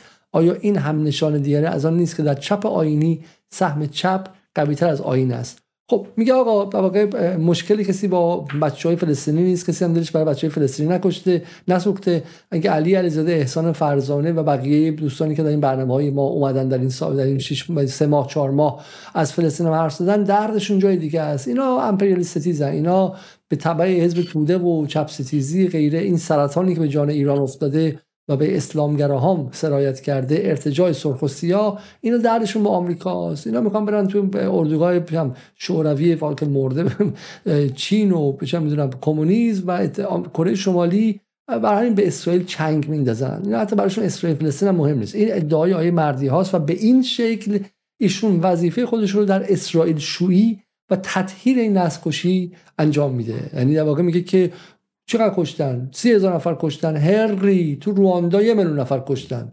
تا وقتی یه میلیون نفر نکشتن تو غزه اصلا من خبری مثلا برای من خبر نیارید. برای من مهم نیست. خب این خیلی اصلا آیا علیزاده این شکل از کمی سازی آدم کشی ببین چقدر کثیفه. یعنی داره مقایسه می‌کنه میگه اینا مثلا اینا آدمای خوبی هستن خوبتری هستن اینا رو ما کاری بهشون نداریم چون مثلا حالا در عرض سه ماه من نمی‌دونم دیگه چیکار یعنی یه منطقه ای رو که پدافند نداره اصلا امکان مقابله به طوری سیستماتیک نداره با حملات. صبح تا شب دارن میکوبن. و بخش مهمی 60 هزار تا زخمی داره الان که اینا بیمارستان هم ندارن امکو دسترسی به دارو هم ندارن حتی. و کاری کردن که اون جمعیتی هم که هنوز موشک نخورده تو سرشون هنوز بمباران نشدن از از گرسنگی بمیرن. یعنی از در حقیقت شیوع بیماری های واگیردار بمیرن از سرما بمیرن. خب ولی اینجا ما با کمی سازی جنایت مواجه هستیم. ببین من اینجا شخصا نظر خودم اینه که لعنت بر هر کسی که در جهان اومده یک میلیون آدم کشته هر کسی که اردوگاه مرگ برپا کرده هر کسی که اردوگاه کار اجباری به وجود آورده. ولی من متوجه نمیشم چرا اینها چرا این دوستان موقعی که به پینوشه می‌رسن موقعی که به صهیونیستا می‌رسن موقعی که به آمریکا می‌رسن منطقشون عوض میشه. چرا دیگه مسئله به اصطلاح جون آدما که دائما در مورد صحبت می‌کنن اینجا دیگه مطرح نیست. چرا مسئله سرکوب براشون بلا موضوع میشه؟ خب تو این متن کاملا گویاست این نکته خیلی جالبیه که در واقع عدد و رقم مهمه که آره دقیقا. خب آمریکا 4 میلیون نفر توی ویتنام کشته. یعنی واقعا حتی از نظر عدد رقم هم می‌خوای شروع کنی بازی عدد رو بازی عدد رو هم می‌خوای آغاز کنی بالاخره دست آمریکا پیش از همه است. ولی اون میگه که خب 20 میلیون مثلا اینا تو گولاگ کشتن دیگه چم چرتکه مندازه دیگه. 20 میلیون کشتن آمریکا اونقدر نکشته و غیره و غیره. ولی به این نکته به این مردی ها خیلی خیلی نکته خوبی برای شروع بود. چون واقعا به این سطح سطح وقاحت و برای کسایی که آره حالا اجزاده یه مترجم دیگه دارن به نام بیژن اشتری. یک مصاحبه انجام داره با یورو نیوز یورو نیوز فارسی. دیگه این به این شکل هم حرف نمی‌زنه. ببین خیلی به صورت سریع اومده. حماس رو و گروه های مبارز فلسطینی رو به داعش تشبیه کرده. و به نوعی نه تنها از انتقام کشیدن صهیونیست از اینا دفاع کرده حتی از مداخله احتمالی اینها اسرائیل متحدانش در خاک ایران داره دفاع می‌کنه. ببینید اگر اسرائیل و آمریکا وارد جنگ علیه جمهوری اسلامی شوند ولو در حد حملات هوایی این واقع می‌تواند حیات این نظام رو که از نظرش دیگه خیلی چیز دیگه شیطانیه دیگه از نظر بیژنش دارید به صورت جدی تهدید کنند. چون که موجی از نارضایتی در کشور وجود دارد و بخش عمده از مردم را با حکومت همدلی ندارند و حکومت عملا از پشتوانه مردمی به شدت توهی شده است. در چنین شرایطی حمله خارجی می‌تواند با قیام داخلی حالا من تر... زیرش... ترکیب شود و در اثر بزرگی برای نظام جمهوری اسلامی فراهم کند. یه یه وایسا ایشون ایران زندگی می‌کنه؟ بله بله ایران زندگی می‌کنه. کتاباش هم به چاپ چندم می‌رسه. در تیراژ بالا در مورد استالین و در مورد تروتسکی و در مورد بوخارین و بالا مجموعه کتاب های سرخ و در در میاره. البته هیچ نظری در مورد general پینوشه نداره ها. در مورد دیکتاتورهایی که آمریکا در هر گوشه جهان برپا کرده هیچ هیچ دیدگاهی نه هیچ نظری نداره. تا اینجایی که خب دیگه نظرشون رو عیان در این مصاحبه بیان کردم. من تازه الان با بیژن اشتری تازه الان آشنا شدم. okay پس ایشون آه چقدر چقدر چقدر جالب. ایشون متخصص کتاب های در واقع ضد چپ در ایران و در واقع کتاب های چیز در میاره. ضد رهبران چپ. okay یعنی تخصص ضد استالین ضد اوکی. ما او و و متفکران اینجا. ما نه اینکه از اونها مثلا می‌خوام دفاع کنیم ولی پس کار ویژش تو زبان فارسی اینجور کتاب ها من همونجا شما دارین حرف می‌زنید دارم تک تکش رو پیدا می‌کنم و در واقع خب و ایشون در داخل ایران زندگی می‌کنه و این جمله یه دیگه بخونیم. بفرمایید. از لیبیاییزه کردن ایران به طور ضمنی داره حرف می‌زنه دیگه. ما در لیبی در زمان قذافی دیدیم که ناتو صرفا با حملات هوایی موفق شد که حکومت قذافی رو ساقط کند. دلیلش همین بود که در میان مردم لیبی نارضایتی گسترده نسبت به رژیم قذافی وجود داشت. یعنی قذافی رو که با اعلام منطقه پرواز ممنوع و تجهیز یک مش تروریست القاعده به اون شکل فجی به قتلش رسوندن این به عنوان یک قیام عمومی که حالا از طرف نیروی رهایی بخش خارجی هم حمایت شده داره معرفی می‌کنه. یعنی اینجا نقش آمریکا به اساس سزارین بوده دیگه. یعنی اون بچه ای که باید متولد می‌شده رو با چاقوی خودش حالا مقدارم خونریزی ایجاد می‌کنه به دنیا آورده. کل ماجرا از نظرش همینه. اوکی. این خیلی خیلی نکته قشنگی برای اینکه من تازه دارم با این شخصیت بسیار جالب آشنا شدم. شما گفتید و من چون شنیده بودم از یک از دوستانی که به این برنامه میاد که جلوی دانشگاه تهران که برید سر تا سرش از دیکتاتورهایی است که به شکلی یعنی همه کتابا در مورد دیکتاتورهاست و فقط جرئت ندارن که مثلا یک کتاب در مورد آقای خامنه‌ای منتشر کنن و آقای خمینی و بگن که آقا در کنار اینا بذارن.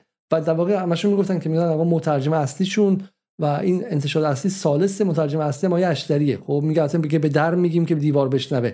و من کتاب رو الان تازه دیدم. چاوشسکو.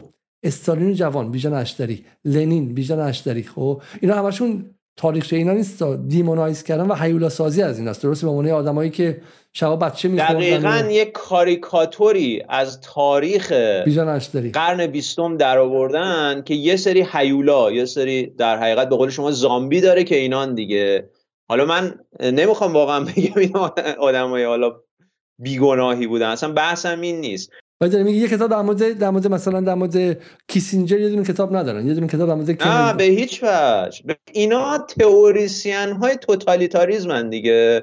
یعنی همه مسئلهشون اینه که ما یه خطی از توتالیتاریسم تو تاریخ داشتیم که اساسش سوسیالیستیه. این روایت هایک ها به نوعی در واقع تکثیر روایت هایک به صد زبان و به هزار شکل ممکنه. خب ما این توتالیتاریزم رو باید خطش رو نشون بدیم و از نظر اینا الان توتالیتاریزم هم در قرن 21 در تهران تداوم پیدا کرده و حالا هی ما باید ادبیات تولید بکنیم و به وقتش هم البته ادبیات تولید نکنیم مثل احمد چلبی و اینا مصاحبه بکنیم و موزگیری بکنیم و به اصطلاح اعلام بیعت بکنیم. خب تیتر این کتاب همینه دیگه. تیتر کتابی که باز میگه همه این کتابی که نشون دادن مال بیژن اشتری بود.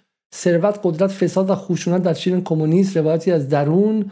و بعد می‌رسه به اینجا که میگه ما در لیبی زمان قذافی دیدیم که ناتو صرفا با حملات هوایی موفق شد که حکومت قذافی را ساقط کنند دلیلش هم این بود که در میان مردم لیبی نارضایتی گسترده نسبت به رژیم قذافی وجود داشت. حمله هوایی ناتو موجب ایجاد اعتماد به نفس در مردم لیبی شد. چرا که آنها دیدند که دنیای غرب کاملا از انقلابشان حمایت می‌کنند و به همین دلیل توانستن حکومت 42 ساله قذافی رو ساقط کنند. برای حمله هوایی در شرایط موجود می‌تواند خیلی خطرناک باشد برای جمهوری اسلامی. عالیه. یعنی طرف اومده. البته خطرناک برای جمهوری اسلامی به معنای رهایی بخش برای شخص بیژن اشتریه ها. می‌دونید این شیوه پرداختن به موضوع که در لیبی یک انقلابی بوده که حالا از طریق حملات هوایی آمریکا به نتیجه رسیده معنای زمینش و خب شما می‌خواید این, این یه همچین چهره هایی یه همچین بسیار کنشگرانی که خیلی هم اقبال بهشون وجود داره در جامعه در عامه مردم شما می‌خواید اینا همدلی نشون بدن نسبت به شهدای غزه نسبت به اون کودکانی که اون طرز فجی دارن سلاخی میشن اونجا؟ در مورد جنگ میگه که میگه اگه اتفاق بیفته چه جنگی میشه؟ میگه که میگه شرایط فعلی جمهوری اسلامی با شرایط دوران جنگ ایران عراق کاملا فرق دارد. کشور کاملا از پشتوانه های مردمی توهی شده و ما با یک جامعه ناامید و بدون چشمانداز و با مردمی ناراضی روبرو هستیم. مردمی که از حکومتشان ناراضی اند تحت چنین شرایطی هر عامل تهاجمی خارجی می‌تواند جرقه یک انفجار بزرگ را بزند.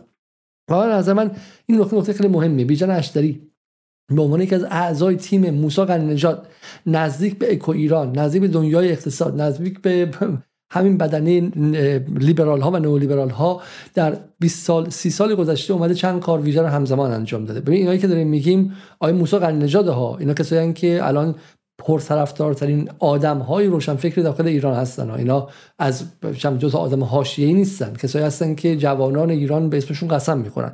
کارویژه اولش این بوده که اومده از کمونیسم شوروی و اینها هیولای مطلقه ساخته.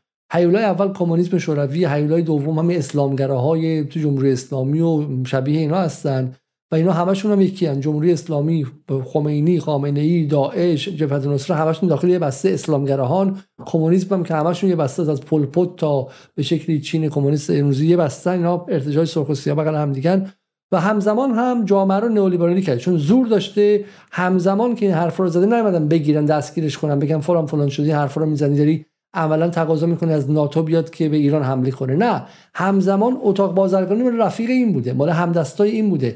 رفتن و موفق شدن پروژه نئولیبرالی کردن رو بدون کودتا بدون حمله ناتو انجام بدن. 97 درصد قرارداد موقتی کار همین چیزی که می‌خواسته. اون پروژه به نارضایتی جامعه انجام منجر شده. حالا نارضایتی نمیاد مقابل اشتری وایسه. نارضایتی هم میاد تو جیب اشتری جرقه کار بعدیش میشه عملیات بعدی. میگه ببین چه ناراحتی حالا اگه ناتو بیاد بمب بندازه بالا سرت آزاد میشی. جرقه انفجار بزرگ می‌زنه. یعنی همان کسی که تو رو بدبخت کرده حالا می‌خواد از بدبختی تو استفاده کنه که بدبختتر از کن جنگ رو هم اضافه کنه. خب یعنی عاملان این وضعیت به جای که در جایگاه متهم قرار داشته باشن در جایگاه مدعی نشستن و منتقدان خودشون رو انسانهای شریف رو بهشون انگ می‌زنن حد که حرمت می‌کنن پرونده سازی می‌کنن.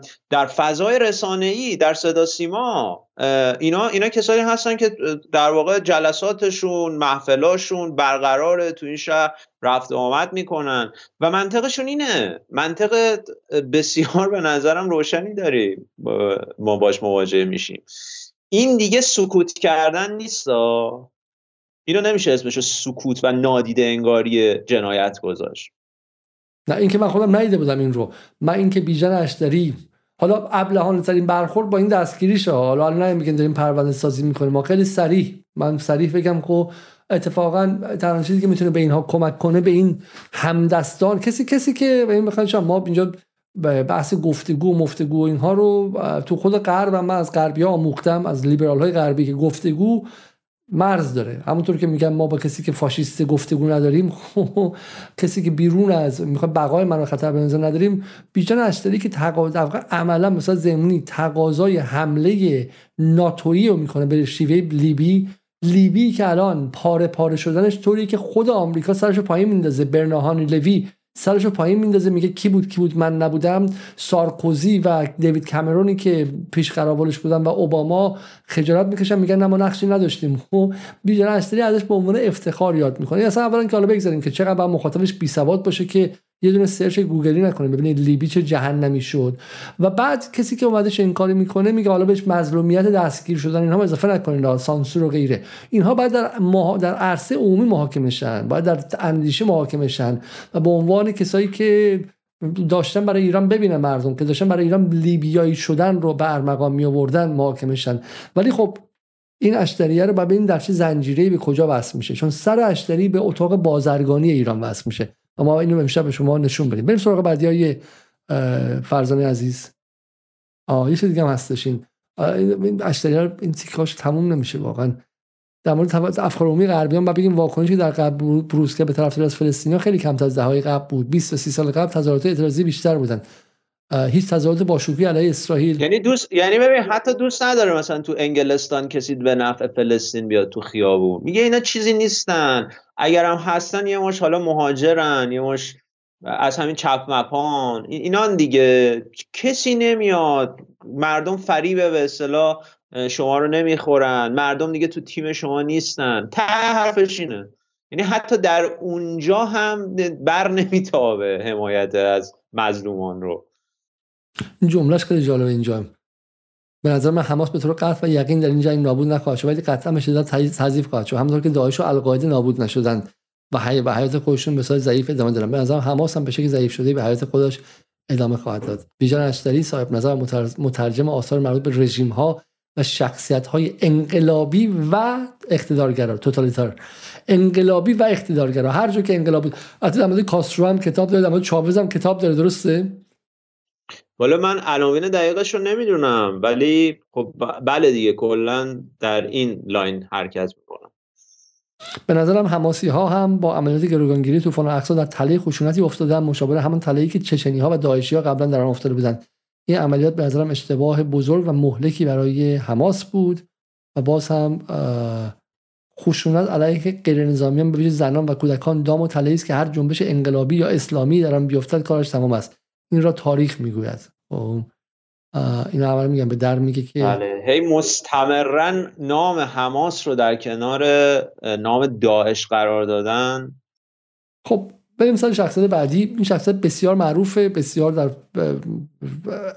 در اینستاگرام تقریبا میشه گفتش که دکتر شریعتی جدیده برای خودش. با سوادی اندک سیامک قاسمی. در مورد همه چی هم نظر می‌کنه و معرفی کنید. که نقشش در این 121 روز آدم کشی چی بود؟ ببینید نمونه های سیامک قاسمی رو نیاز به به اصطلاح بازگشایی دارن نیاز به رمزگشایی دارن. ببین مسئله اینجا اینه که من خب کل توییت های سیامک قاسمی رو دیدم. رفتم تا سه چهار سال قبلش. واقعا چیزی که مشخصا در باره جنگ غزه و درباره مسببین اون باشه به هیچ پیدا نکردم.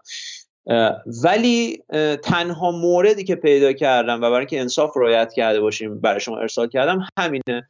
ما مردمان خاور میانه ایم و تقدیرمون اینه که یعنی اصلا مسئله یه مسئله سیاسی نظام سلطه اینا نیست. اصلا مسئله تقدیریه یه سرنوشتیه که کارش هم نمیشه کرد. انگار که یه چیز در حقیقت متافیزیکاله. و اینجا که می‌رسه البته منطق به این صورت میشه. در جاهای دیگه اینطوری نیست. مثلا در قضیه بالا و پایین رفتن نرخ ارز توی ایران در مورد شرایط اقتصادی در مورد شرایط فرهنگی در مورد اینا. نه اونا متولی داره صاحب داره انسانهایی هستن که دارن کار می‌کنن. باید در واقع اونا رو آدرس کرد باید با انگشت اشاره نشون داد. اینجا ما کلا مردم خاورمیانه هستیم که بعضیامون در جنگ کشته میشیم بعضیامون تو زندان بعضیامون تو جاده میمیریم بعضیامون تو دریا و حتی بلندترین کوه ها هم انتقام تنهاییشون رو از ما میگن چرا که شغل ما مردنه؟ خب یعنی از این سیاست زدوده تر و از این تا این حد در حقیقت پاک کردن مسئله مسئله اصلی من بعید می‌دونم میسر باشه. آهان این نمونه خوبیه. ببینید آیا علیزاده. ببینید خب از تعلیق و محرومیت فوتبال ایران توسط فیفا حمایت می‌کنن. من فکر می‌کنم این توییت در همون ماجرای استادیوم مشهد توسط ایشون منتشر شده باشه. قرار نیست قواعد اساسی و بدیهی زنان رو نادیده بگیرن و به قوانین بین المللی بی احترامی کنن و انتظار داشته باشن با فرش و پستو و رشمه موضوع رو جمع کنن. به فیفا هم اعتقادی ندارن برن تو کوچه فوتبالشون رو بازی کنن. خب الان من سوالم از ایشون اینه که خب موزهشون در مورد مثلا همین رابطه فیفا با دولت اسرائیل چیه؟ چرا در, در این رابطه موضعش مشخص بیان نمی‌کنه. نه در نه, نه فقط یعنی چی؟ ببین بالاخره فیفا که اسرائیل که فقط در حقیقت زنان رو از ورود به استادیوم محروم نکرده. یک تعداد زیادی زن رو به قتل رسونده دیگه. خب اگه مسئله حقوق زنان در حقیقت باعث بشه که انگیزه ای باشه برای محرومیت فوتبال ایران. صد برابر این ایشون باید مطالبه بکنه برای محرومیت فوتبال اسرائیل. نه, نه فقط برای محرومیت فوتبال اسرائیل برای محرومیت به طور کلی تمام ورزش اسرائیل. و کلا حضور این کشور در مجامع و نهادهای بین المللی در ایونت ها در به اصطلاح مسابقات ولی هیچ هیچ ایده ای ندارن در رابطه با این موضوع. برعکس اگر فردا مثلا یک بازی بازیکن ایرانی کشتیگیر ایرانی مثلا مسابقه نده با اسرائیل این رو تبدیل می‌کنن به اینکه ایرانی ها از حق بله. پیشرفت از حق آزادی و غیره به شکلی از دست رفتن. پس این ما خیلی چیز ساده میگیم اینکه آقای فرزند دو, دو تصویر داره کنار همدیگه می‌ذاره؟ میگه که این فرهنگ مسلط این جریان مسلط این ارزش مسلط که برای نرفتن زنان به ورزشگاه که حالا ما معتقدیم که حقشونه برن که خب، هیچ چیزی نداریم. ولی برای اونها لباس سیاه میپوشن خب و اعلام وضعیت اضطراری اخلاقی و اجتماعی می‌کنن خب و این رو به عنوان مهمترین بحران میگن. ولی اینکه مثلا اسرائیل ده هزار تا زن و نه هزار تا ده هزار تا بچه رو بکشه این براشون وضعیت اضطراری نمیشه. این این نقطه این واقع این کانترست بین این دو تصویر رو داریم رو هم دیگه می‌ذاریم. یعنی دقت کنید توی ایران آن چیزی که میگیم جریان اصلی یعنی ارزش سازی می‌کنه تو این سالها در چی حرف زده؟ یوز پیروز فوتبال زنان و غیره. و برای اینها با اسلاما گفته کفن پوشی کرده. و استاد شجریان یعنی همین آقای قاسمی همین سیامک قاسمی ده ها توییت در رابطه با مظلومیت استاد شجریان حالا چه در زمان مرگشون چه در زمان حیاتشون عرض که زدن. و در واقع طرفدار طرفدار دخالت بین برای برای تنبیه کشوره. خب، درسته؟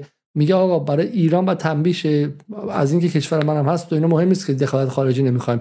نمیگیم بعد مسئله در داخل ایران حل شه. بالاخره ما بعد ما میگم من معتقدم که زنان ایران و مردم ایران با به فدراسیون فشار بیارن از قلدریش بزنن کنار فدراسیون و خیلی چیزای دیگه. از قلدری بزنن کنار ولی بعد به توسط مردم ایران باشه.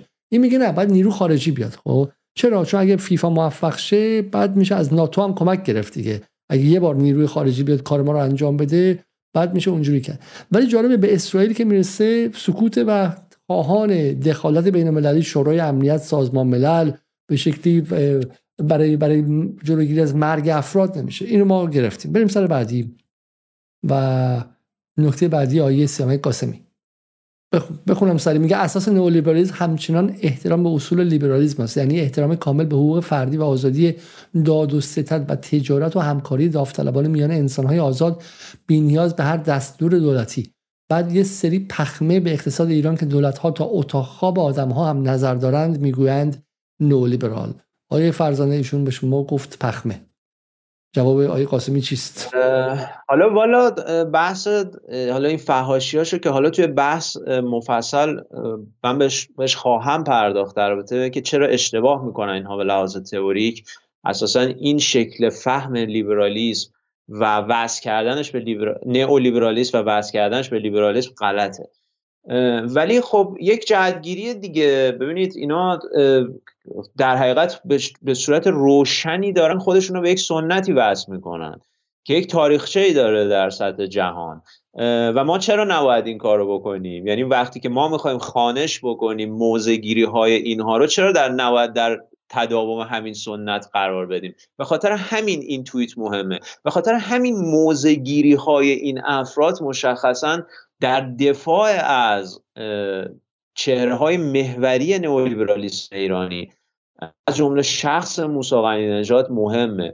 به خاطر اینکه یک پیوستگی رو یک همبستگی رو نشون میده دیگه. و این شبکه ای که شکل گرفته رو ما اون موقع می‌تونیم در کلیت خودش در وجوه اقتصادی سیاسی و فرهنگیش با هم. چه در سطح داخل ایران و چه در خارج از ایران. یعنی اون موضعی که در مورد روابط خارجی مسائل خارجی می‌گیره مورد یک ارزیابی جامعی و سیستماتیکی قرار بدیم. و عرض شود که حالا شما این اینو می‌خواید از رو بخونید تا من یه نکته در موردش این توییتش عرض بکنم.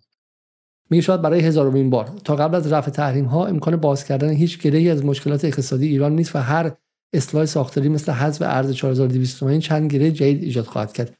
اینقدر عقب بیاندازید و اینقدر شعار دهید که اقتصاد به تحریم گره نخورده تا کار از دست برود. خب این چه چیزی میگه؟ نکتهتون چیه؟ و یه بار دیگه ما رو برگردین سر خط که ارتباط اینها با بحث فلسطین چیه؟ ما رو برگردین سر خط اصلی. ببین یه در حقیقت مسئله بنیادینی داره نئولیبرالیسم ایرانی. از بد و شکلگیریش در سال 1368 تا همین امروز روز یه عزم اساسی داره و اون هم تلاش برای نرمالایز کردن اصطلاحا انقلاب ایران برای گرفتن اون جوهره انقلابی دولت بر اومده از آن و ادغام ایران در سرمایهداری جهانی به نام توسعه هستش. خب یعنی ایران باید در این پازل جهانی قرار بگیره و تبدیل اصطلاحا به یک کشور متعارفی بشه که دعوی دیگه حمایت از مظلوم و حمایت از مستضعف و این, این حرفایی که نمیصرفه اصطلاحا. ببین تو نولیبرالیسم بر اساس این اقلانیت اقتصادی یه چیزایی زیاندهه یه چیزایی به اصطلاح سود نداره دیگه. یعنی اگه دو دو تا چهار تا بکنیم نمیصرفه. چی نمیصرفه؟ اساسا راهبردهای عدالت خواهانه هستش. چه در سطح داخلی و چه در سطح خارجی. در یک کم حمایت از مستضعفان. چه در داخل ایران چه در خارج از ایران. و برای همین خب این پروژه در تمام این سالها دنبال شده. یعنی یک زمانی مسئله خب عراق بود و لحظه ای که سازمان برنامه بودجه به عنوان اولین پایگاه نئولیبرالیسم در ایران به ریاست مسعود روغنی زنجانی در سالهای آخر جنگ شکل گرفت و تیم کارشناسی خاصی. تمام پروژهش این بود که یک گزارش های تولید بکنه که نشون بده تداوم جنگ بر حسب منطق اقتصادی به صلاح نیستش. یعنی باعث باعث میشه که یه سری شاخص ها مثل تورم مثل بیکاری مثل کسری بودجه و اینها بحرانی بشن و امنیت کشور به خطر بیفته. توسعه ما از وضعیت امتناع توسعه برسیم اصطلاحا. و برای همین تو اون بره زمانی خب باید سریعتر ایران آتش بس رو میپذیرفت و به جنگ خاتمه پیدا. ولی ایران این کار کرد. قطعنامه 598 رو پذیرفت. ولی به همینجا متوقف نشده. ببینید این شکل از مواجهه با مناسبات داخلی با بیعدالتی ها در داخل کشور و خصوص خصوصا با بیعدالتی ها در خارج کشور. این تبدیل شده به کل پروژه نئولیبرالیسم در ایران. کل پروژه غنی نژادیسم این چی بیعدالتی خارج کشور منظورتون چیه؟ منظورم همین نظام سلطه و تابعیت هستش دیگه. منظورم این هستش که خب الان خب ما یه رژیم سلطه در سطح جهانی داریم که دست به جنایت می‌زنه دست به سرکوب می‌زنه کودتا می‌کنه در سرتاسر سر جهان. از نظر اینها حد اکثر در مواجهه با اون ما باید به بیان همین شیوهی که تو توییتاشون استفاده می‌کنن به لحاظ رسمی هم حد, حد اکثر به بیان مواضع اخلاقی بسنده بکنیم و از مداخله عملی در وضعیت و اتخاذ تدابیر جدی به نفع انسانهای تحت سلطه از جمله در فلسطین خودداری بکنیم. ما الان الان برای من تازه وضعیت مشخص شد. الان یک گرهی باز شده. یعنی ما الان یک ساعت و 22 32 دقیقه حرف می‌زنیم تا تازه داریم می‌فهمیم که فرد در واقع رابطه چیه. و این شعاردهی چپ که همه چی به نئولیبرالیسم وصل می‌کنه نیستش. تو این توییت سیامک قاسمی از حالا این امام نیستش ولی مثلا چند به شکلی از بالاخره امام جمعه های در دوم نئولیبرال هاست. درسته؟ بالاخره توی توییتر و توی اینستاگرام و اینها جز مراجع اجتماعی در دومشون. قرن نجات نیست ولی در دومشون. این توییت گوش کنید شما. میگه زمانی که بنزین رو سه برابر کردن تا جلوی قاچاق رو بگیرن دلار 12000 تومان بود و امروز 29000 تومان. یعنی اثر افزایش قیمت بنزین دود شد رفت هوا. درستم میگه. این اتفاق برای روغن و نان هم تکرار میشه. جمله بعدی. تا وقتی اصل را درست نکنند و با دوستی با جهان رشد اقتصادی و تولید و ارزش ایجاد نکنند. آمازون می‌خوام. میگه این اتفاق برای بقیه هم تکرار میشه تا وقتی که اصل رو درست نکنن اصل درست کردن چیه؟ دوستی با جهان و تولید ارزش و رشد اقتصادی. حالا این بخش آخر چیزی که به دوروبری خودمون که نگاه کنیم از فک و فامیل خودمون و آشناهای خودمون کامن سنس یعنی عقل سلیمه. درسته؟ چیزی که اینقدر تکرار شده که برای ما بدیهیه طبیعیه. بدون دوستی با جهان خب وضع ما همینه. هر چقدر بنزین رو ده برابرم کنم باز همون میشه دلار میره بالا و غیره. که حالا ما تو این برنامه نشون دادیم که اصلا این خبرها نیستش.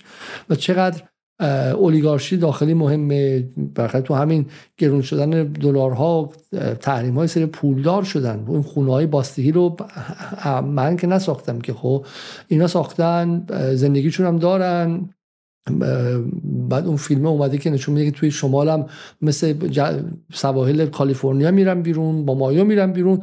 ایران متفاوتی برای خودشون ساختن و اینا پولدار شدن. خب برای همین این نیستش که اصلا نیروی داخلی مهم نبوده باشه و فقط همش به خارج وصل بوده باشه. اما وایسید اینجا هست دوستی با جهان تا انجام نشه وضع ما در ایران همینه. خب حالا اینجا برگردیم به اون حرف.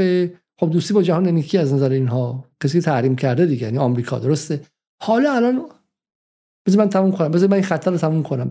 حالا الان حرف حرف مردی ها مشخص میشه. مردی ها می‌گفت چی؟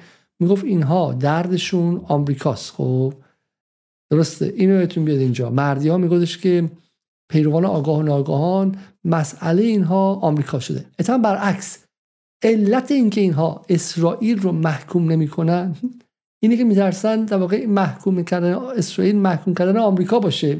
و محکوم کردن آمریکا بله. یعنی اینکه خب آمریکا بگه ما واسه آدم می‌کشی؟ خب واسه زدی کشتی؟ و آمریکا بگه ای غلط زیادی کردی. پاتو از گلیمت بیشتر دراز کردی. حالا تحریمت می‌کنم.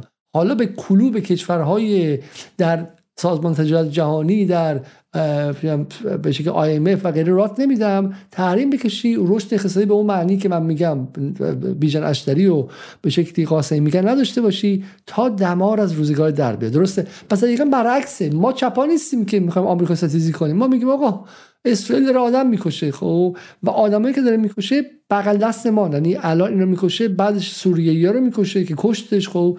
پس سوریه میاد عراق می‌کشه که کش بعدم می‌زنه از بغل کردستان عراق. یه جنگ به کردستان ایران می‌رسه. همدان تهران فا...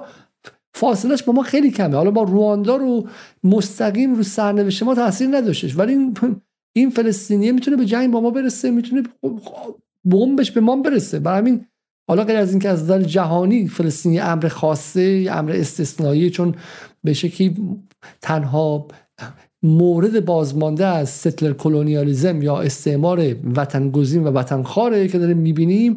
ولی غیر از اون برای ما ایرانی ها و عراقی ها و افغانی ها و مردم منطقه معنای مضاعفی, مضاعفی داره. ولی این میگه هیس هیس. اسرائیل رو نقد نکنید که ممکنه به آمریکا بر بخوره. ممکنه به به ممکنه به قبای آمریکا بر بخوره و بعد باعث که ما به اون به همین اون نقد به خودشون مربوطه. حالا الان معلوم میشه که این سکوت در مورد 121 روز نسل کشی فقط در مورد اسرائیل نیست. چون ممکن با اسرائیل نخوان کار کنن ترس اینها اینه که این باعث بد شدن تصویر آمریکا در ایران شه و این باعث شه که عادی سازی آشتی برجام سازی روندش کند شه. درست فهمیدم آقای فرزانه؟ بله اصلا مسئله اینه که این دوستی با, با جهانی که میگه خب ببینید یعنی چی دقیقا؟ مشخص در بیایم صحبت بکنیم. خب جمهوری اسلامی که سعی کرد بکنه دیگه چون منظور از جهان که اوگاندا و بنگلادش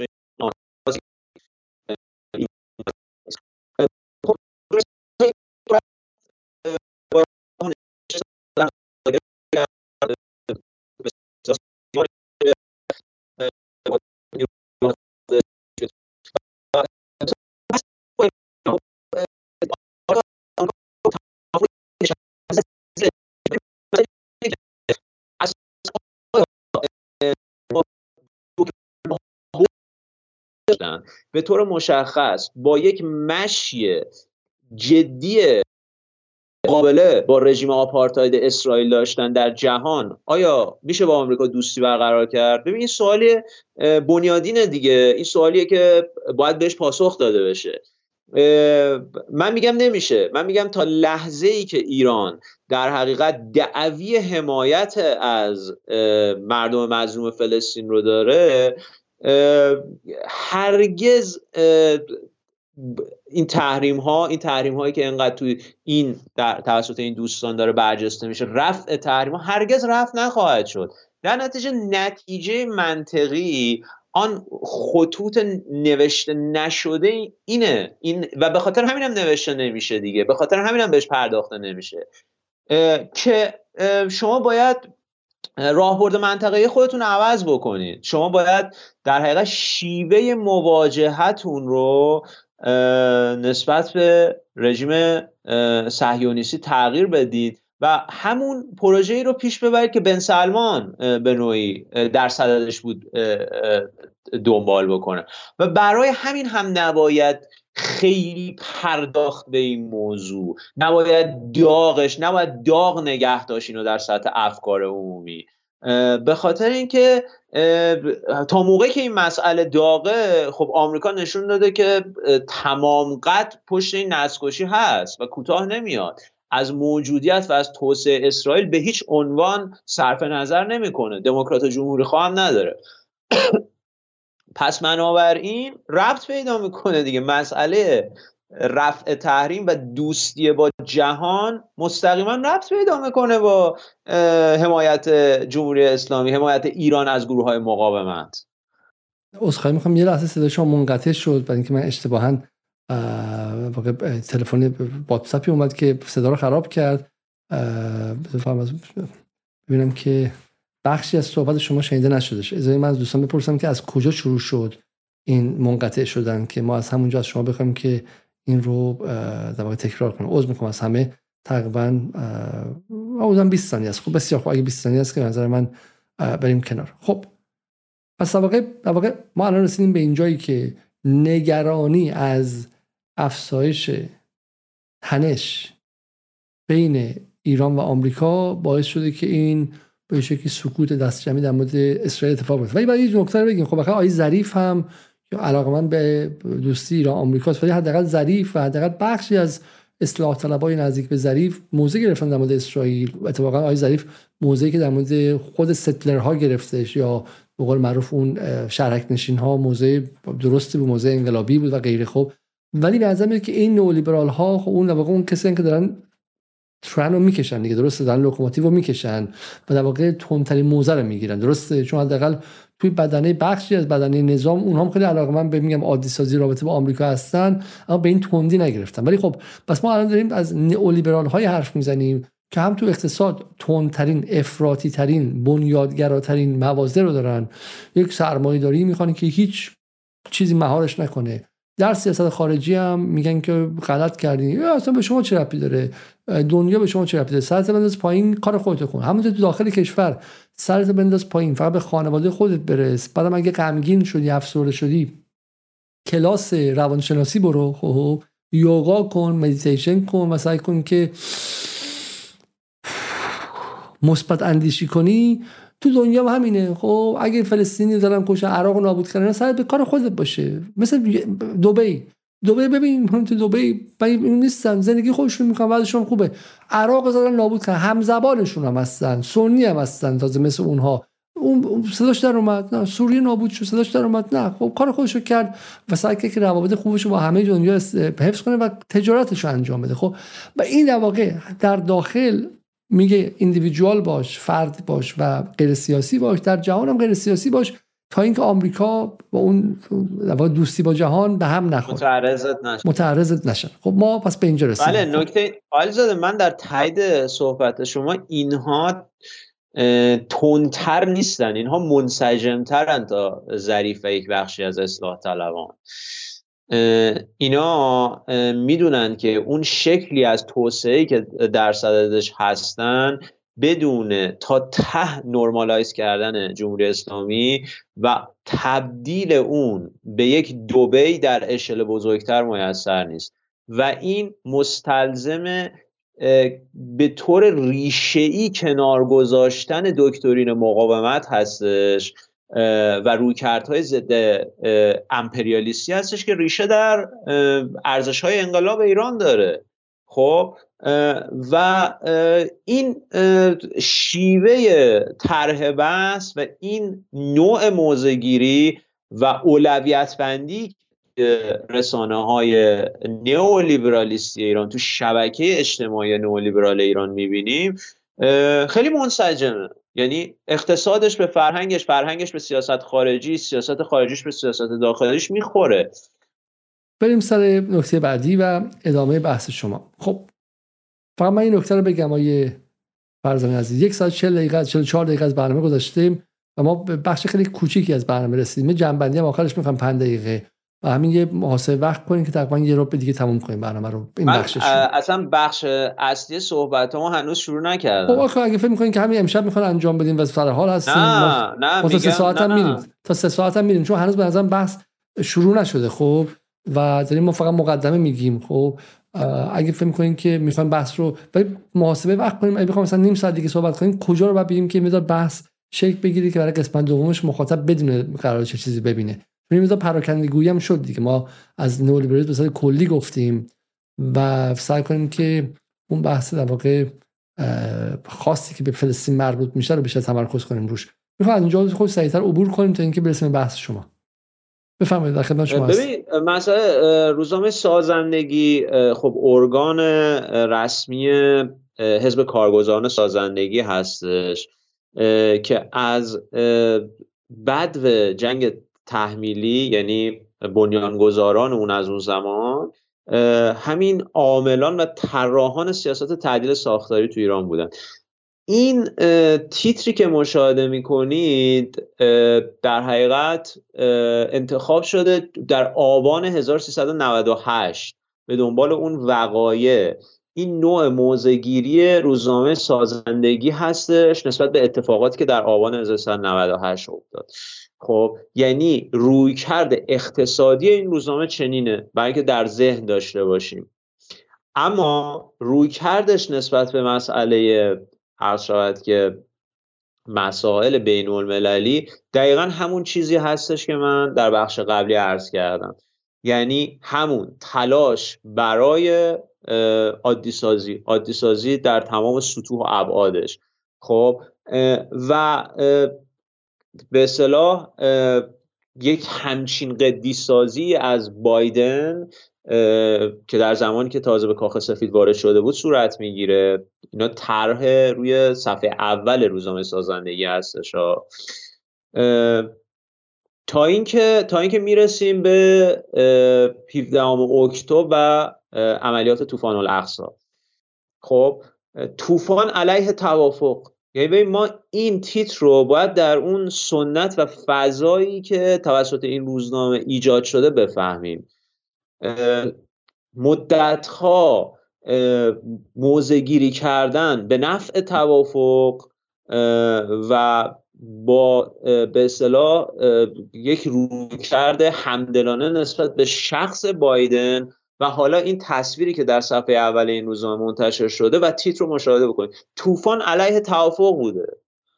من دارم سعی می‌کنم که این تصاویر کنار همدیگه بذارم که مخاطب بتونه در با همدیگه مقایسهشون کنه. خب این خیلی خیلی خیلی خیلی جالب بودش این کار تمیزی در وردی های فرزانه که این اینها رو کنار همدیگه گذاشتن خیلی والا این تو سنت روزنامه‌نگاری غرب خیلی زیاده ولی تو ایران من ندیده بودم که همینجوری واقع به این شکل. آره ببین آیا ما اگر اگر فقط صفحه طوفان علیه توافق ببینیم شاید خیلی چیز حالا خاص و عجیب غریبی به نظرمون نرسه.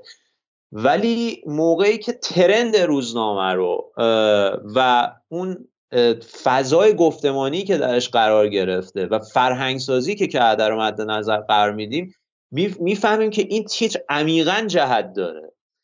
این تیتر علیه اون عملیاته. چرا؟ چون از نظرش طوفان علیه در واقع توافق توافقی که اینها سعی می‌کردن واسش مدت ها زمینه سازی بکنن. علیه اون صورت گرفته. آه خب اصلا واقعا اصل قضیه کش شد. شما در مقام کاراگاه به نظر من تونستید که نشون بدید.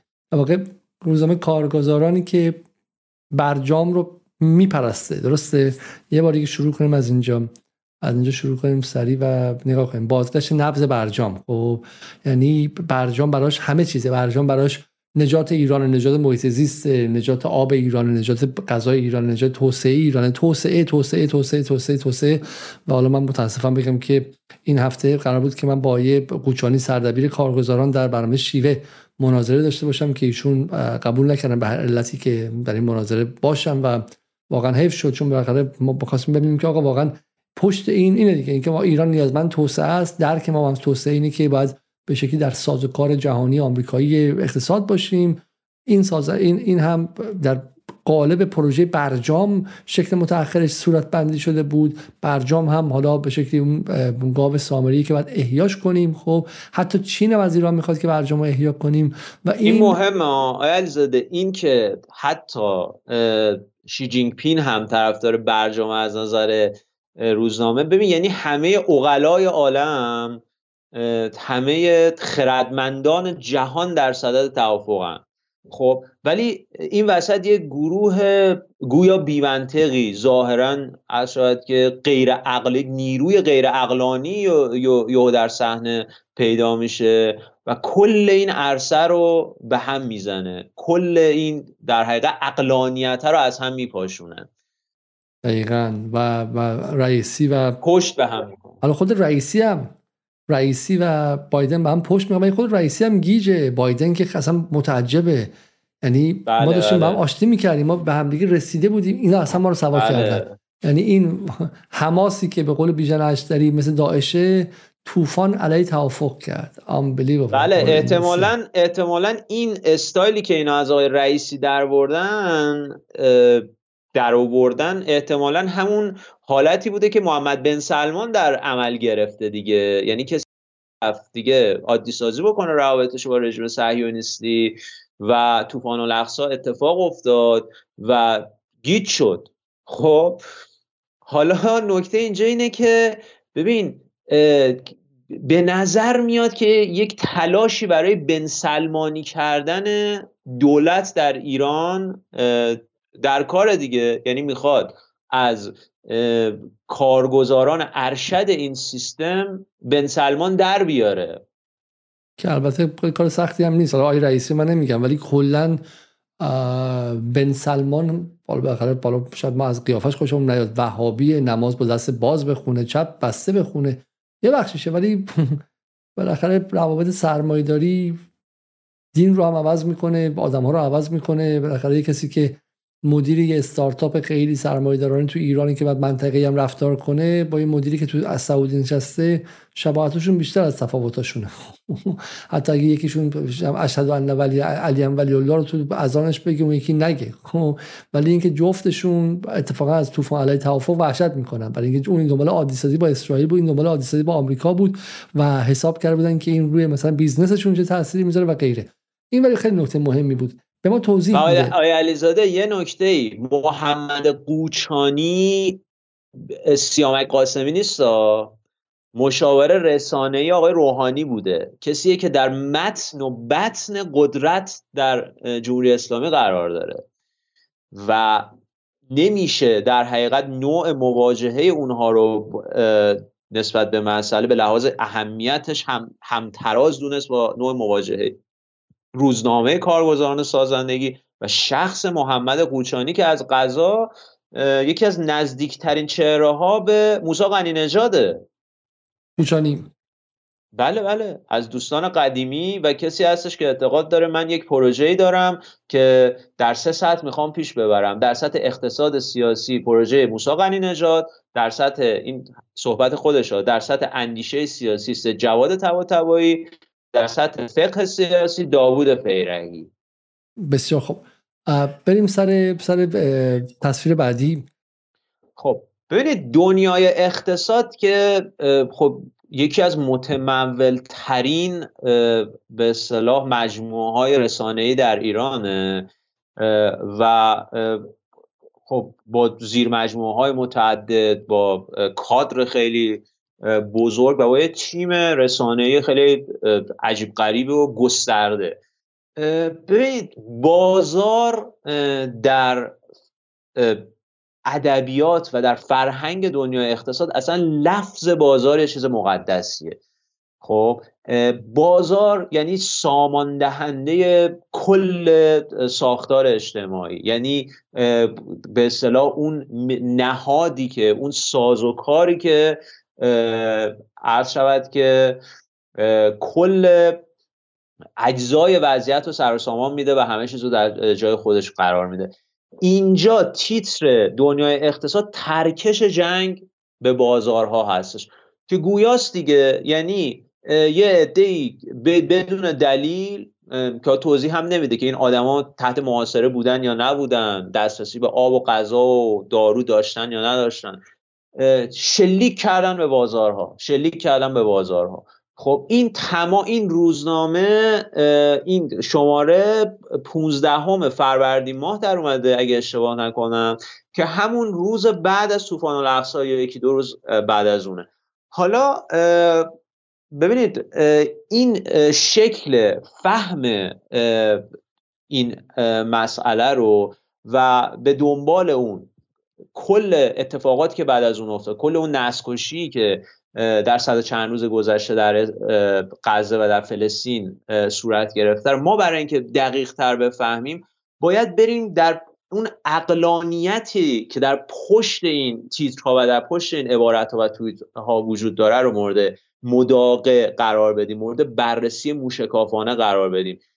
اولا در حقیقت تاریخچه اون نحوه استقرار و توسعهش رو در جمهوری اسلامی ایران به بحث بگذاریم و یک مقدار به بنیانهای فلسفیش بپردازیم. من پیشنهادم اینه که یه جلسه دیگه برای این موضوع بذاریم اگه شما موافق هستین. گفت که بحث حتما به زودی. من فکر می‌کنم که از بخوام فردا شب می‌تونیم جلسه باشه. مثلا بحث تازه داره شروع میشه. خب من از شما خدافظی می‌کنم. از همین مخاطبانم خدافظی می‌کنم. تا اینجا به ادامه بحث رو فردا شب انجام بدیم تا فردا شب خدا نگهدار.